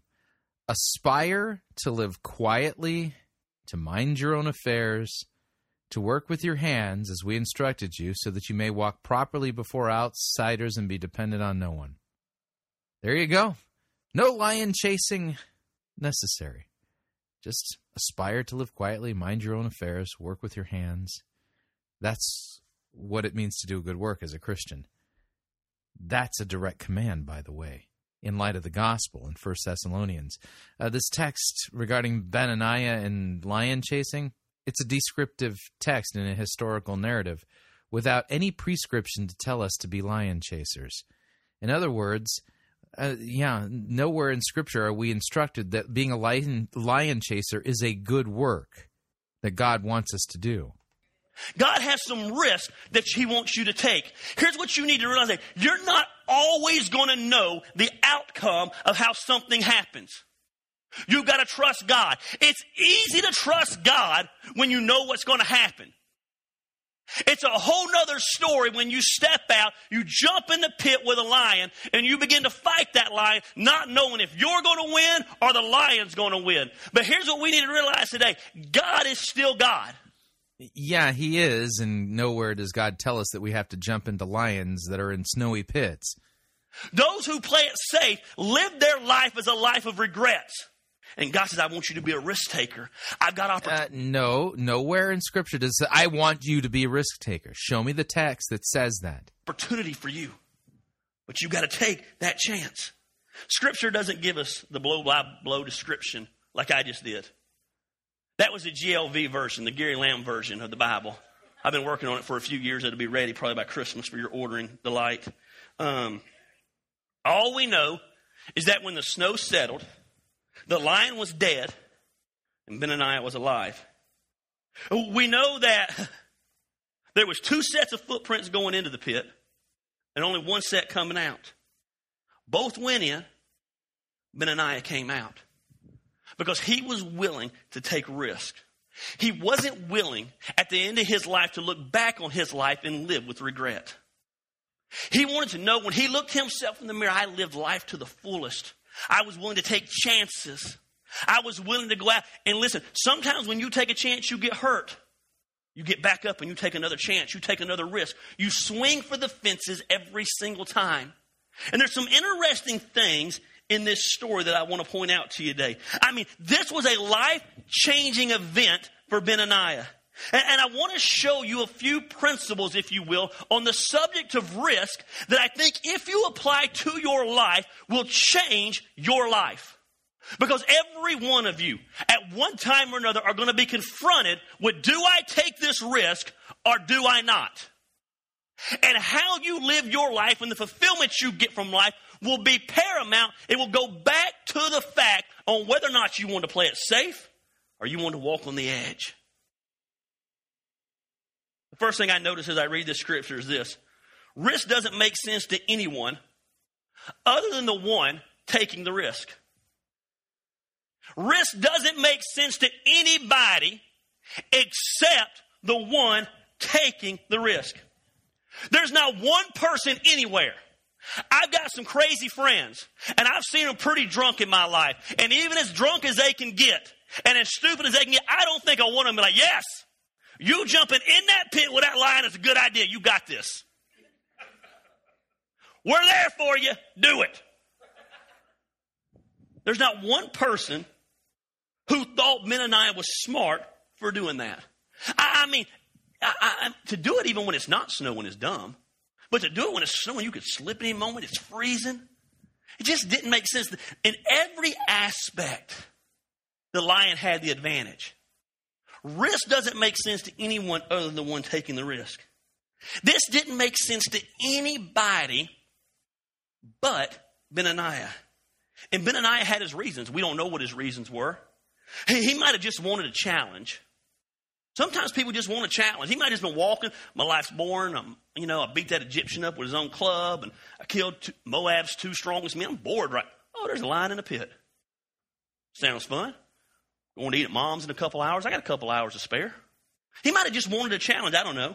I, it's very possible that the lion might have been terrorizing the village the city. I, we don't know. The lion might have been walking through and bad things were happening. And Ben and Benaniah was like, I got to protect the city. I'm going to go down and fight that. Benaniah, Benaniah, he might have just been cold and said, you know what? It's freezing. It's snowing. So you're going to give us all the speculative possibilities here. This is no way to preach God's word. By the way, the story of Benaniah, it doesn't exist in a in a vacuum. It exists in a context. And this exists in the context of the listing of David's mighty men. Yeah, that's you know that's what's really going on here is that we're, we're reading about the mighty men of of David. These are the names of David's mighty warriors. Josheb Basshebeth, a Tahkemonite, was chief of the three. He raised his spear against 800 men whom he killed in one encounter. Next to him was Eleazar, the son of Dodai, the Ahohite. As one of the three mighty warriors, he was with David when they taunted the Philistines gathered at Pas Damim for battle. Then the Israelites retreated, but Eleazar stood his ground and struck down the Philistines till his hand grew tired and froze to the sword. The Lord brought about a great victory that day. Notice who brought the victory? The Lord. Uh-huh. The troops returned to Eleazar, but only to strip the dead. Next to him was Shammah, son of Agee, the Hararite, when the Philistines banded together at a place where there was a field full of lentils, Israel's troops fled from them. But Shammah took his stand in the middle of the field. He defended it and struck down the, and struck the Philistines down, and the Lord brought about a great victory. Notice that refrain there. And the Lord brought about a great victory. Who was doing the great victorying? The Lord was, God. During the harvest time, three of the thirty chief warriors came down to David at the cave of Adullam, while a band of Philistines was encamped in the valley of Rephaim. At that time, David was in the stronghold, and the Philistine garrison was at Bethlehem. David longed for water and said, Oh, that someone would get me a drink of water from the well near the gate of Bethlehem. So the three Mighty warriors broke through the Philistine lines, drew water from the well near the gate of Bethlehem, and carried it back to David. But he refused to drink it. Instead, he poured it out before the Lord. Far be it from me, Lord, to do this, he said. Is it not the blood of men who went at the risk of their lives, and David would not drink it? Such were the exploits of the three mighty warriors. Abishai, the brother of Joab, the son of Zeruiah, the chief of the three, he raised his spear against three hundred men whom he killed, and so he became as famous as the three. Was he not held in greater honor than the three? He became their commander, even though he was not included among them. Benaniah, the son of Jehoiada, a valiant fighter from Kabzeel, performed great exploits. He struck down Moab's two mightiest warriors. He also went down into a pit on a snowy day and killed a lion, and he struck down a huge Egyptian. Although the Egyptian had a spear in his hand, Benaniah went against him with a club. He snatched the spear from the Egyptian's hand and killed him with his own spear. Such were the exploits of Benaniah the son of Jehoiada. He was as famous as the three warriors. He was held in great honor, uh, greater honor than any of the thirty, but he was not included among the three, and David put him in charge of his bodyguard. Among the thirty were Asahel, the son of Joab, Elhanan, son of Dauda from Bethlehem, Shammah the Harodite, Elika the, the Harodite, Helez the Paltite, and the list goes on. So this all falls into the uh, the accounting of David's mighty men of valor, and the refrain there a couple of times, and the Lord brought about a great victory. The Lord did. This is not a text that's telling you that unless you go out and become a risk taker, you know, somehow you're not living up to what God would have you do. That's not what this text is saying at all. And uh, what Gary Lamb is doing with this text is just criminal. And of course, he's more or less an accomplice with this crime because this is actually from a book, you know, by the same name, you know, In a Pit on a Snowy Day with a Lion by Mark Batterson. That's what this is, that's where this comes from. And this is just bad, purpose driven propaganda, as if somehow the fruit of the Spirit is risk taking no, the fruit of the Spirit is love, joy, peace, patience, kindness, gentleness, self control.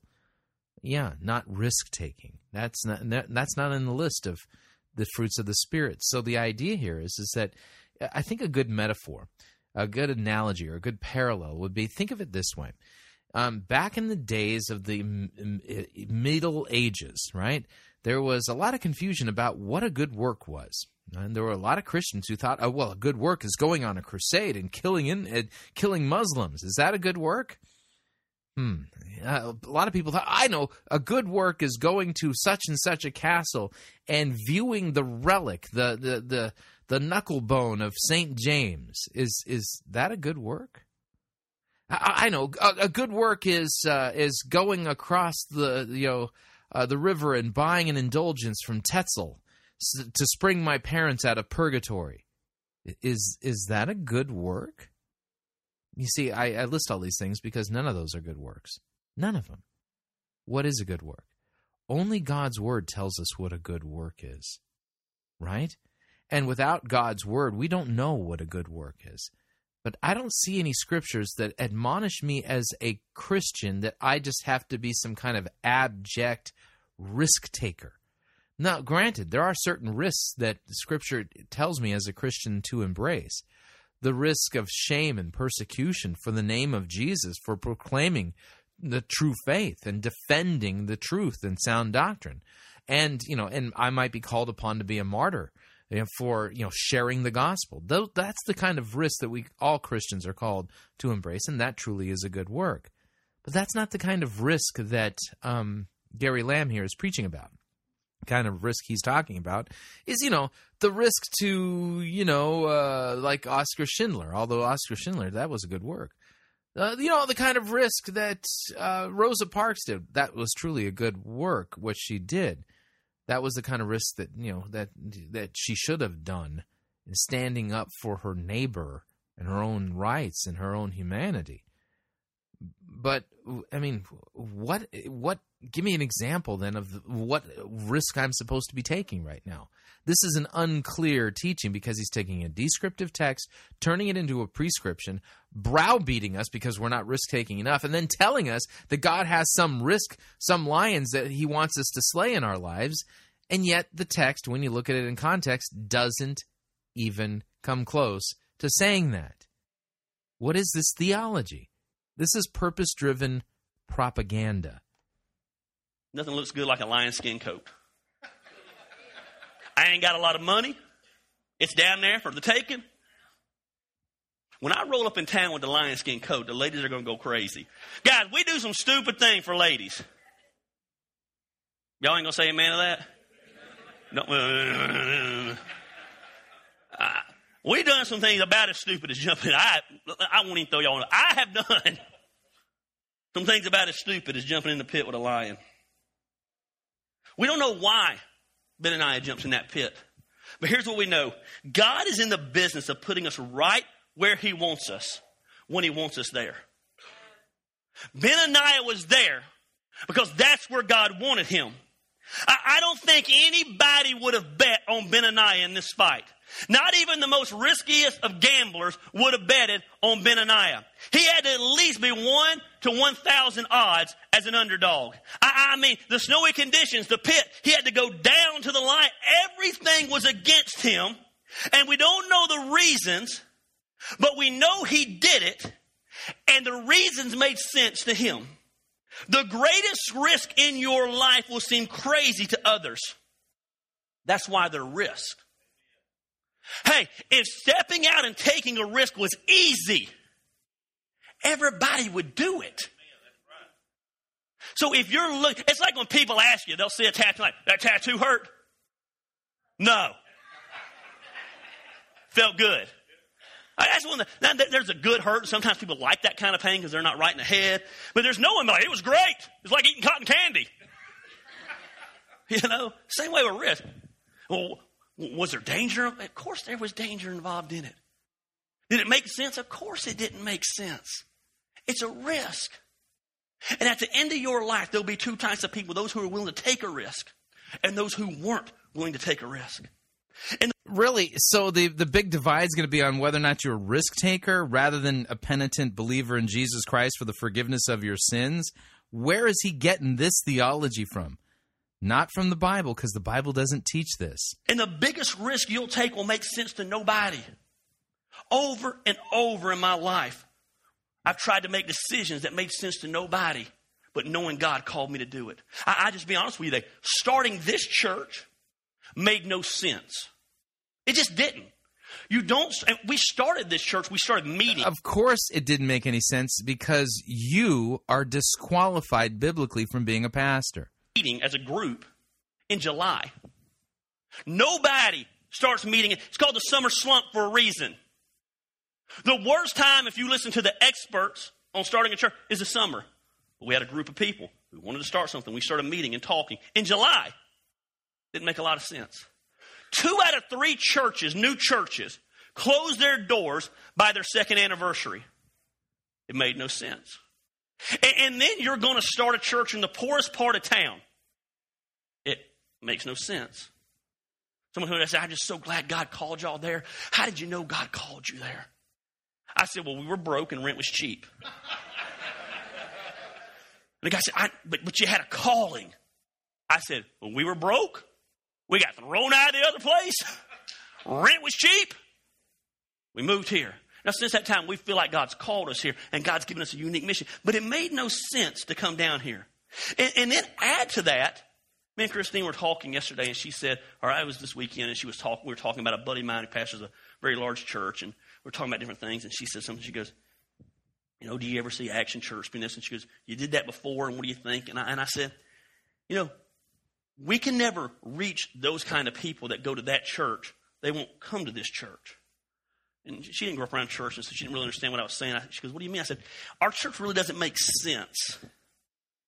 The consumer Christian on Sunday morning who just wants to go to church to feel better about themselves, they're going to go to a place a lot more comfortable than this place. No offense to any of you but they're going to go to a place probably where you're not. Because you scare them.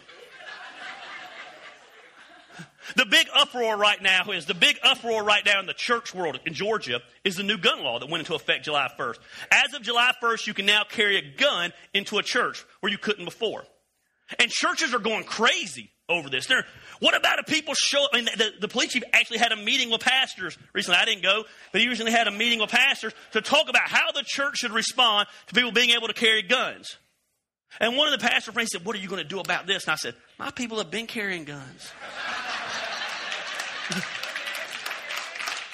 I said, the way I look at it now is if the new law is going to effect, at least I know who's carrying a gun.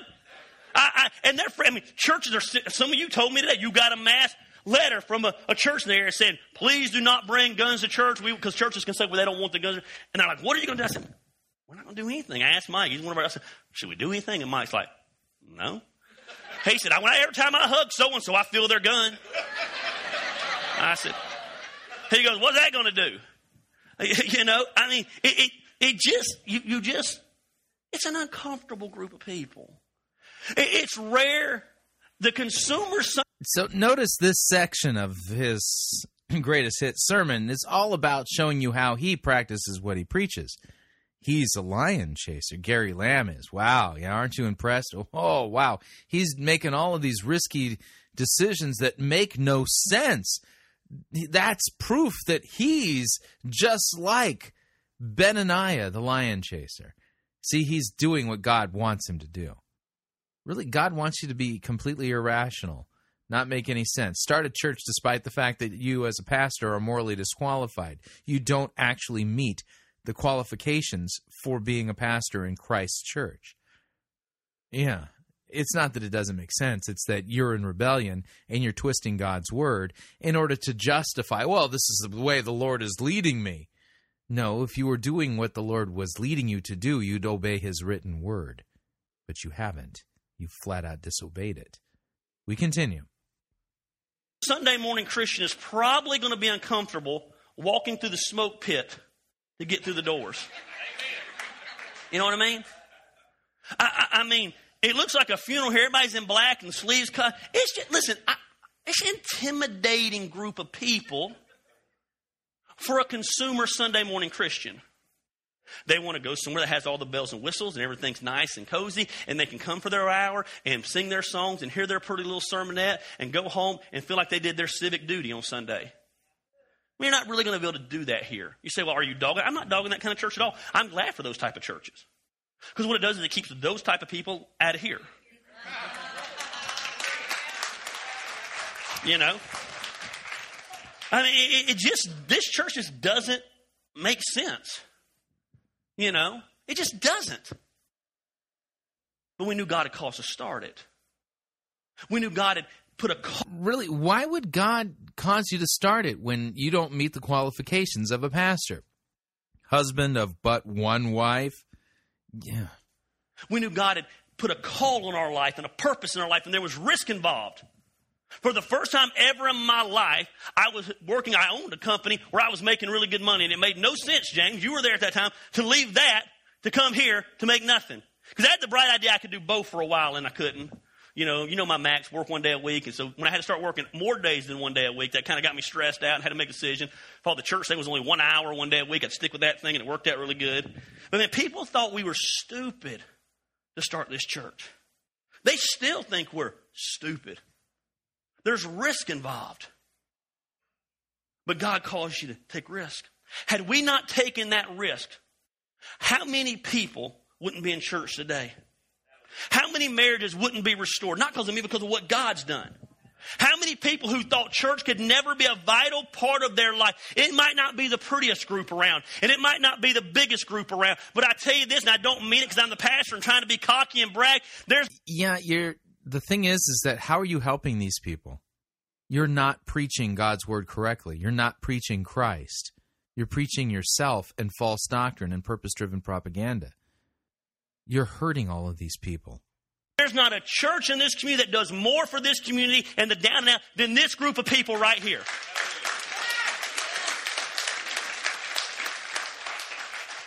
Sometimes I want to take a break and you guys get mad. Like, when can we, when are we doing something else in the community? I'm like, God, I just want to rest right now.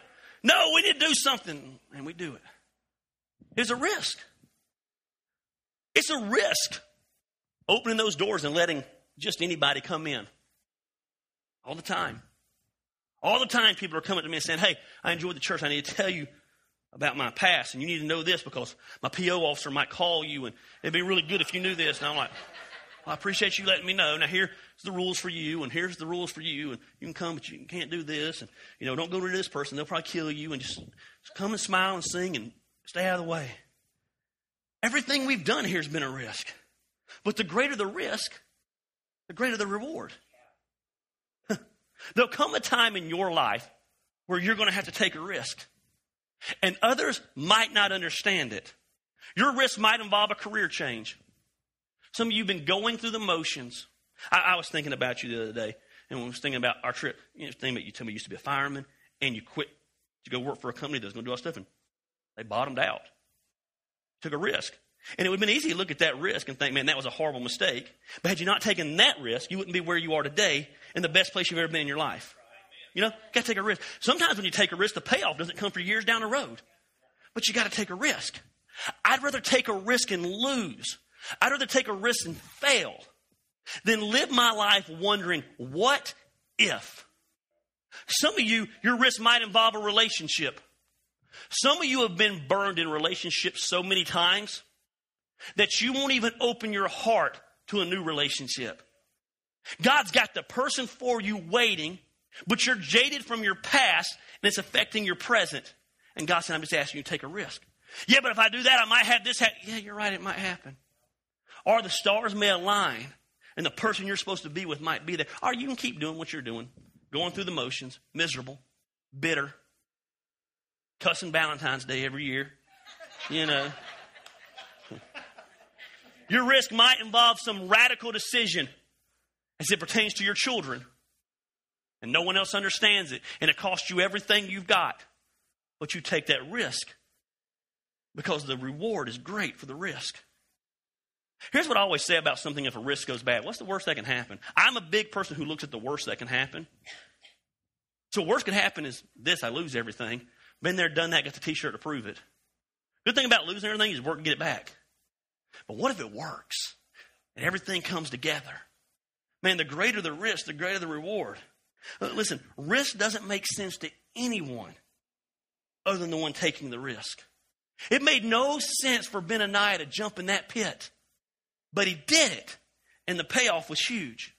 Here's what else I want you to notice about risk the risk you take today will impact your tomorrow. Benaniah is walking along, sees a lion in a pit. He jumps in the pit. He kills the lion. Look what the Bible says a couple of verses later. And David, David was the king, and David put him in charge of his bodyguard. I, I, I, I can't think of too many things that look better on a resume to be a bodyguard to the king than jumped in a pit on a snowy day and killed a lion. I mean, I can just picture David. He's sitting at his desk, he's got his glasses on, and he's just looking over his resumes. And, you know, I mean, he says, Oh, this guy graduated in a security degree from the University of Jerusalem, and this guy did an internship with the Palace Guard, and man, this guy worked for the Brinks Armored Chariots. Ah, uh, you know, whoa. jumped in a pit with a lion on a snowy day. I don't even got to call this dude's references. Get him here. Benaniah gets in front of the king. He says, Listen. Oh, so this is all about resume building. Who knew? Listen, you aren't going to be one of my bodyguards. You're going to lead my bodyguards. Had Benaniah never jumped in that pit with that lion on that day, the next day, when David's looking for some men to protect him that he can put his trust in, he'd have never been picked.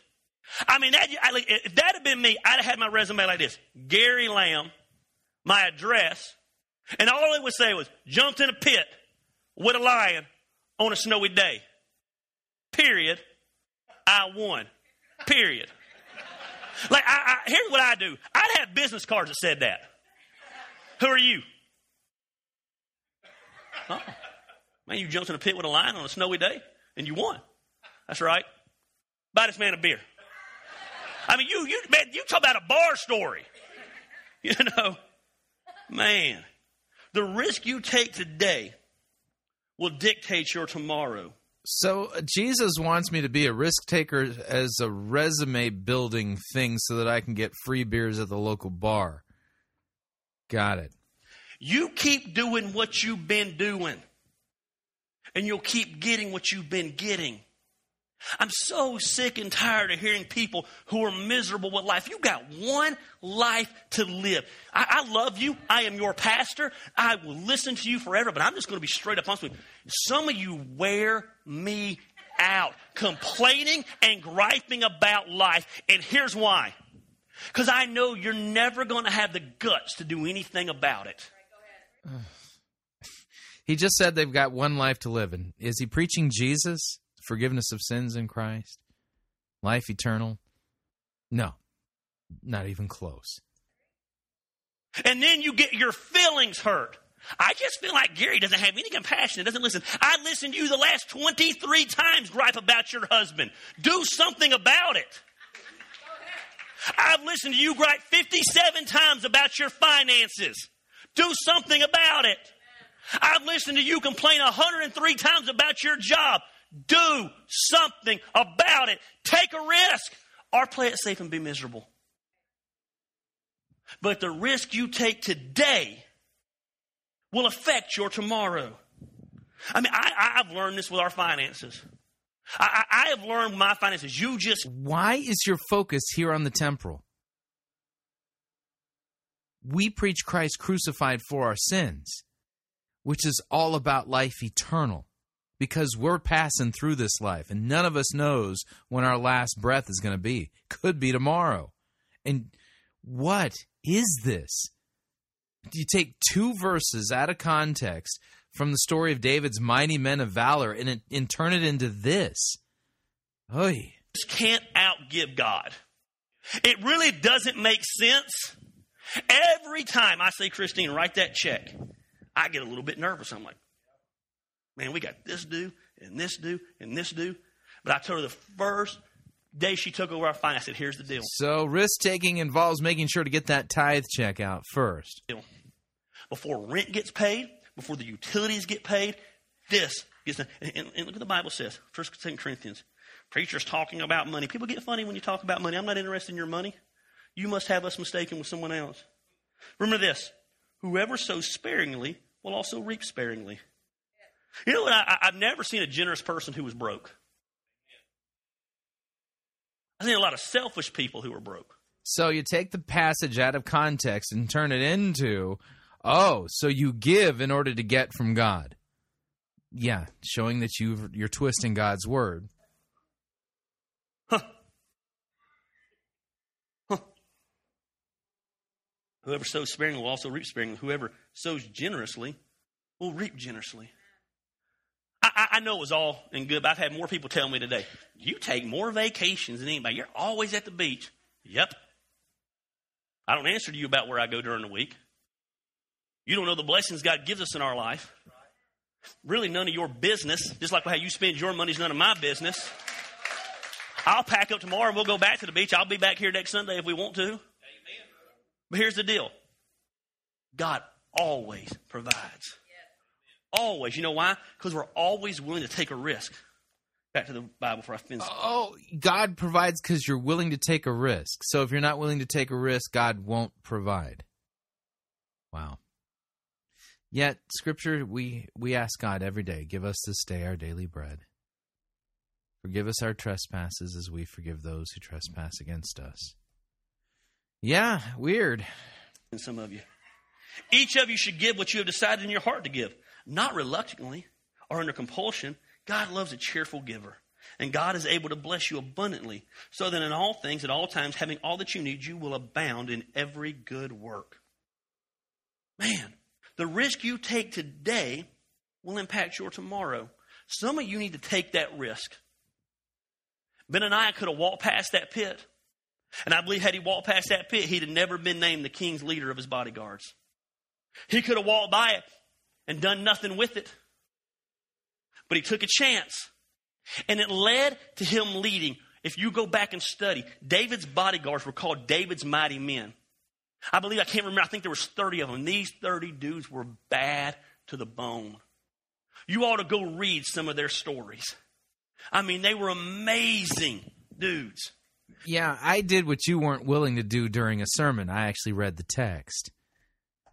Weird. He doesn't have time to actually read the story of David's mighty men of valor. Why? Because if he put this in context, he couldn't be preaching it the way he's preaching it.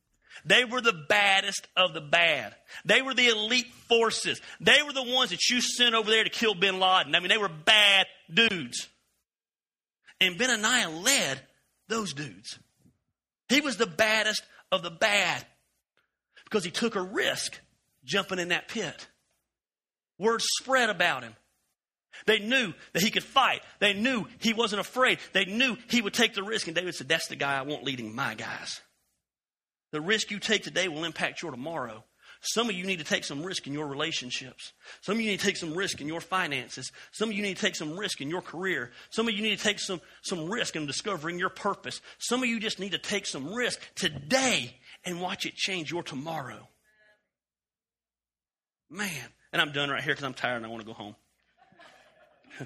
Sadly, here's another principle. Most people will never take the risk. Most people will never take the risk. I'm done right here. Look what it says. 2 Samuel 23. He was held in greater honor than any of the 30. David loved these men. These men went everywhere with David. David would have given his life for any of these 30. But the Bible says Benaniah was held in greater honor than any of them. You know why? Because David had 30 men. Benaniah was the only lion chaser of the group. He was the only one willing to jump into a pit with a lion on a snowy day. The other 29, they had some great stories. I mean, Eleazar hung onto a sword and he fought to his hand, froze to the sword. I mean, there's a, one of his men's name was Shaman. The Bible says he stood in a pea patch for a pea patch and fought off hundreds of men where they wouldn't take that one patch. I mean, these were some bad dudes. But only one of them, as they're sitting around, listen, they're sitting around telling their stories over some beers at the bar. And Ben and I Benaiah's just sitting back. That's a good story. That's a good story. Everybody gets done. They think everybody, he says, hey, y'all remember that time? It was snowing. He was like Al Bundy. You remember Al Bundy had his touchdown story? Yeah. Benaiah said, y'all remember? I mean, they're trying to use their lines to pick up women. He's like, yeah, you can go. You want him? He did. He's tough. He stood in a pea patch. He tell you about the time I jumped in the pit with a lion. it was snowing. Just saying. Most people will never take the risk. At the end of your life, your biggest regrets will not be the risk you took, but the risk you didn't take. Not even the ones you took that failed. Yeah, unfortunately, it sounds to me like the folks there at Action Church eh, they're they're going to regret taking the risk with uh, Gary Lamb because he's not preaching Christ. He's not preaching sound doctrine. He's twisting God's word. He's a purpose-driven propagandist. Your biggest regret will be the ones you didn't take because you'll never know how it could have turned out. Every risk doesn't turn out good. Benaiah could have died in that pit, but he didn't. He took a risk. I'm convinced he was held in greater honor because he was the risk taker of the group. He was the lion chaser. Some of you need to quit playing it safe and chase the lion. You'll never regret it. Let's pray. There you go.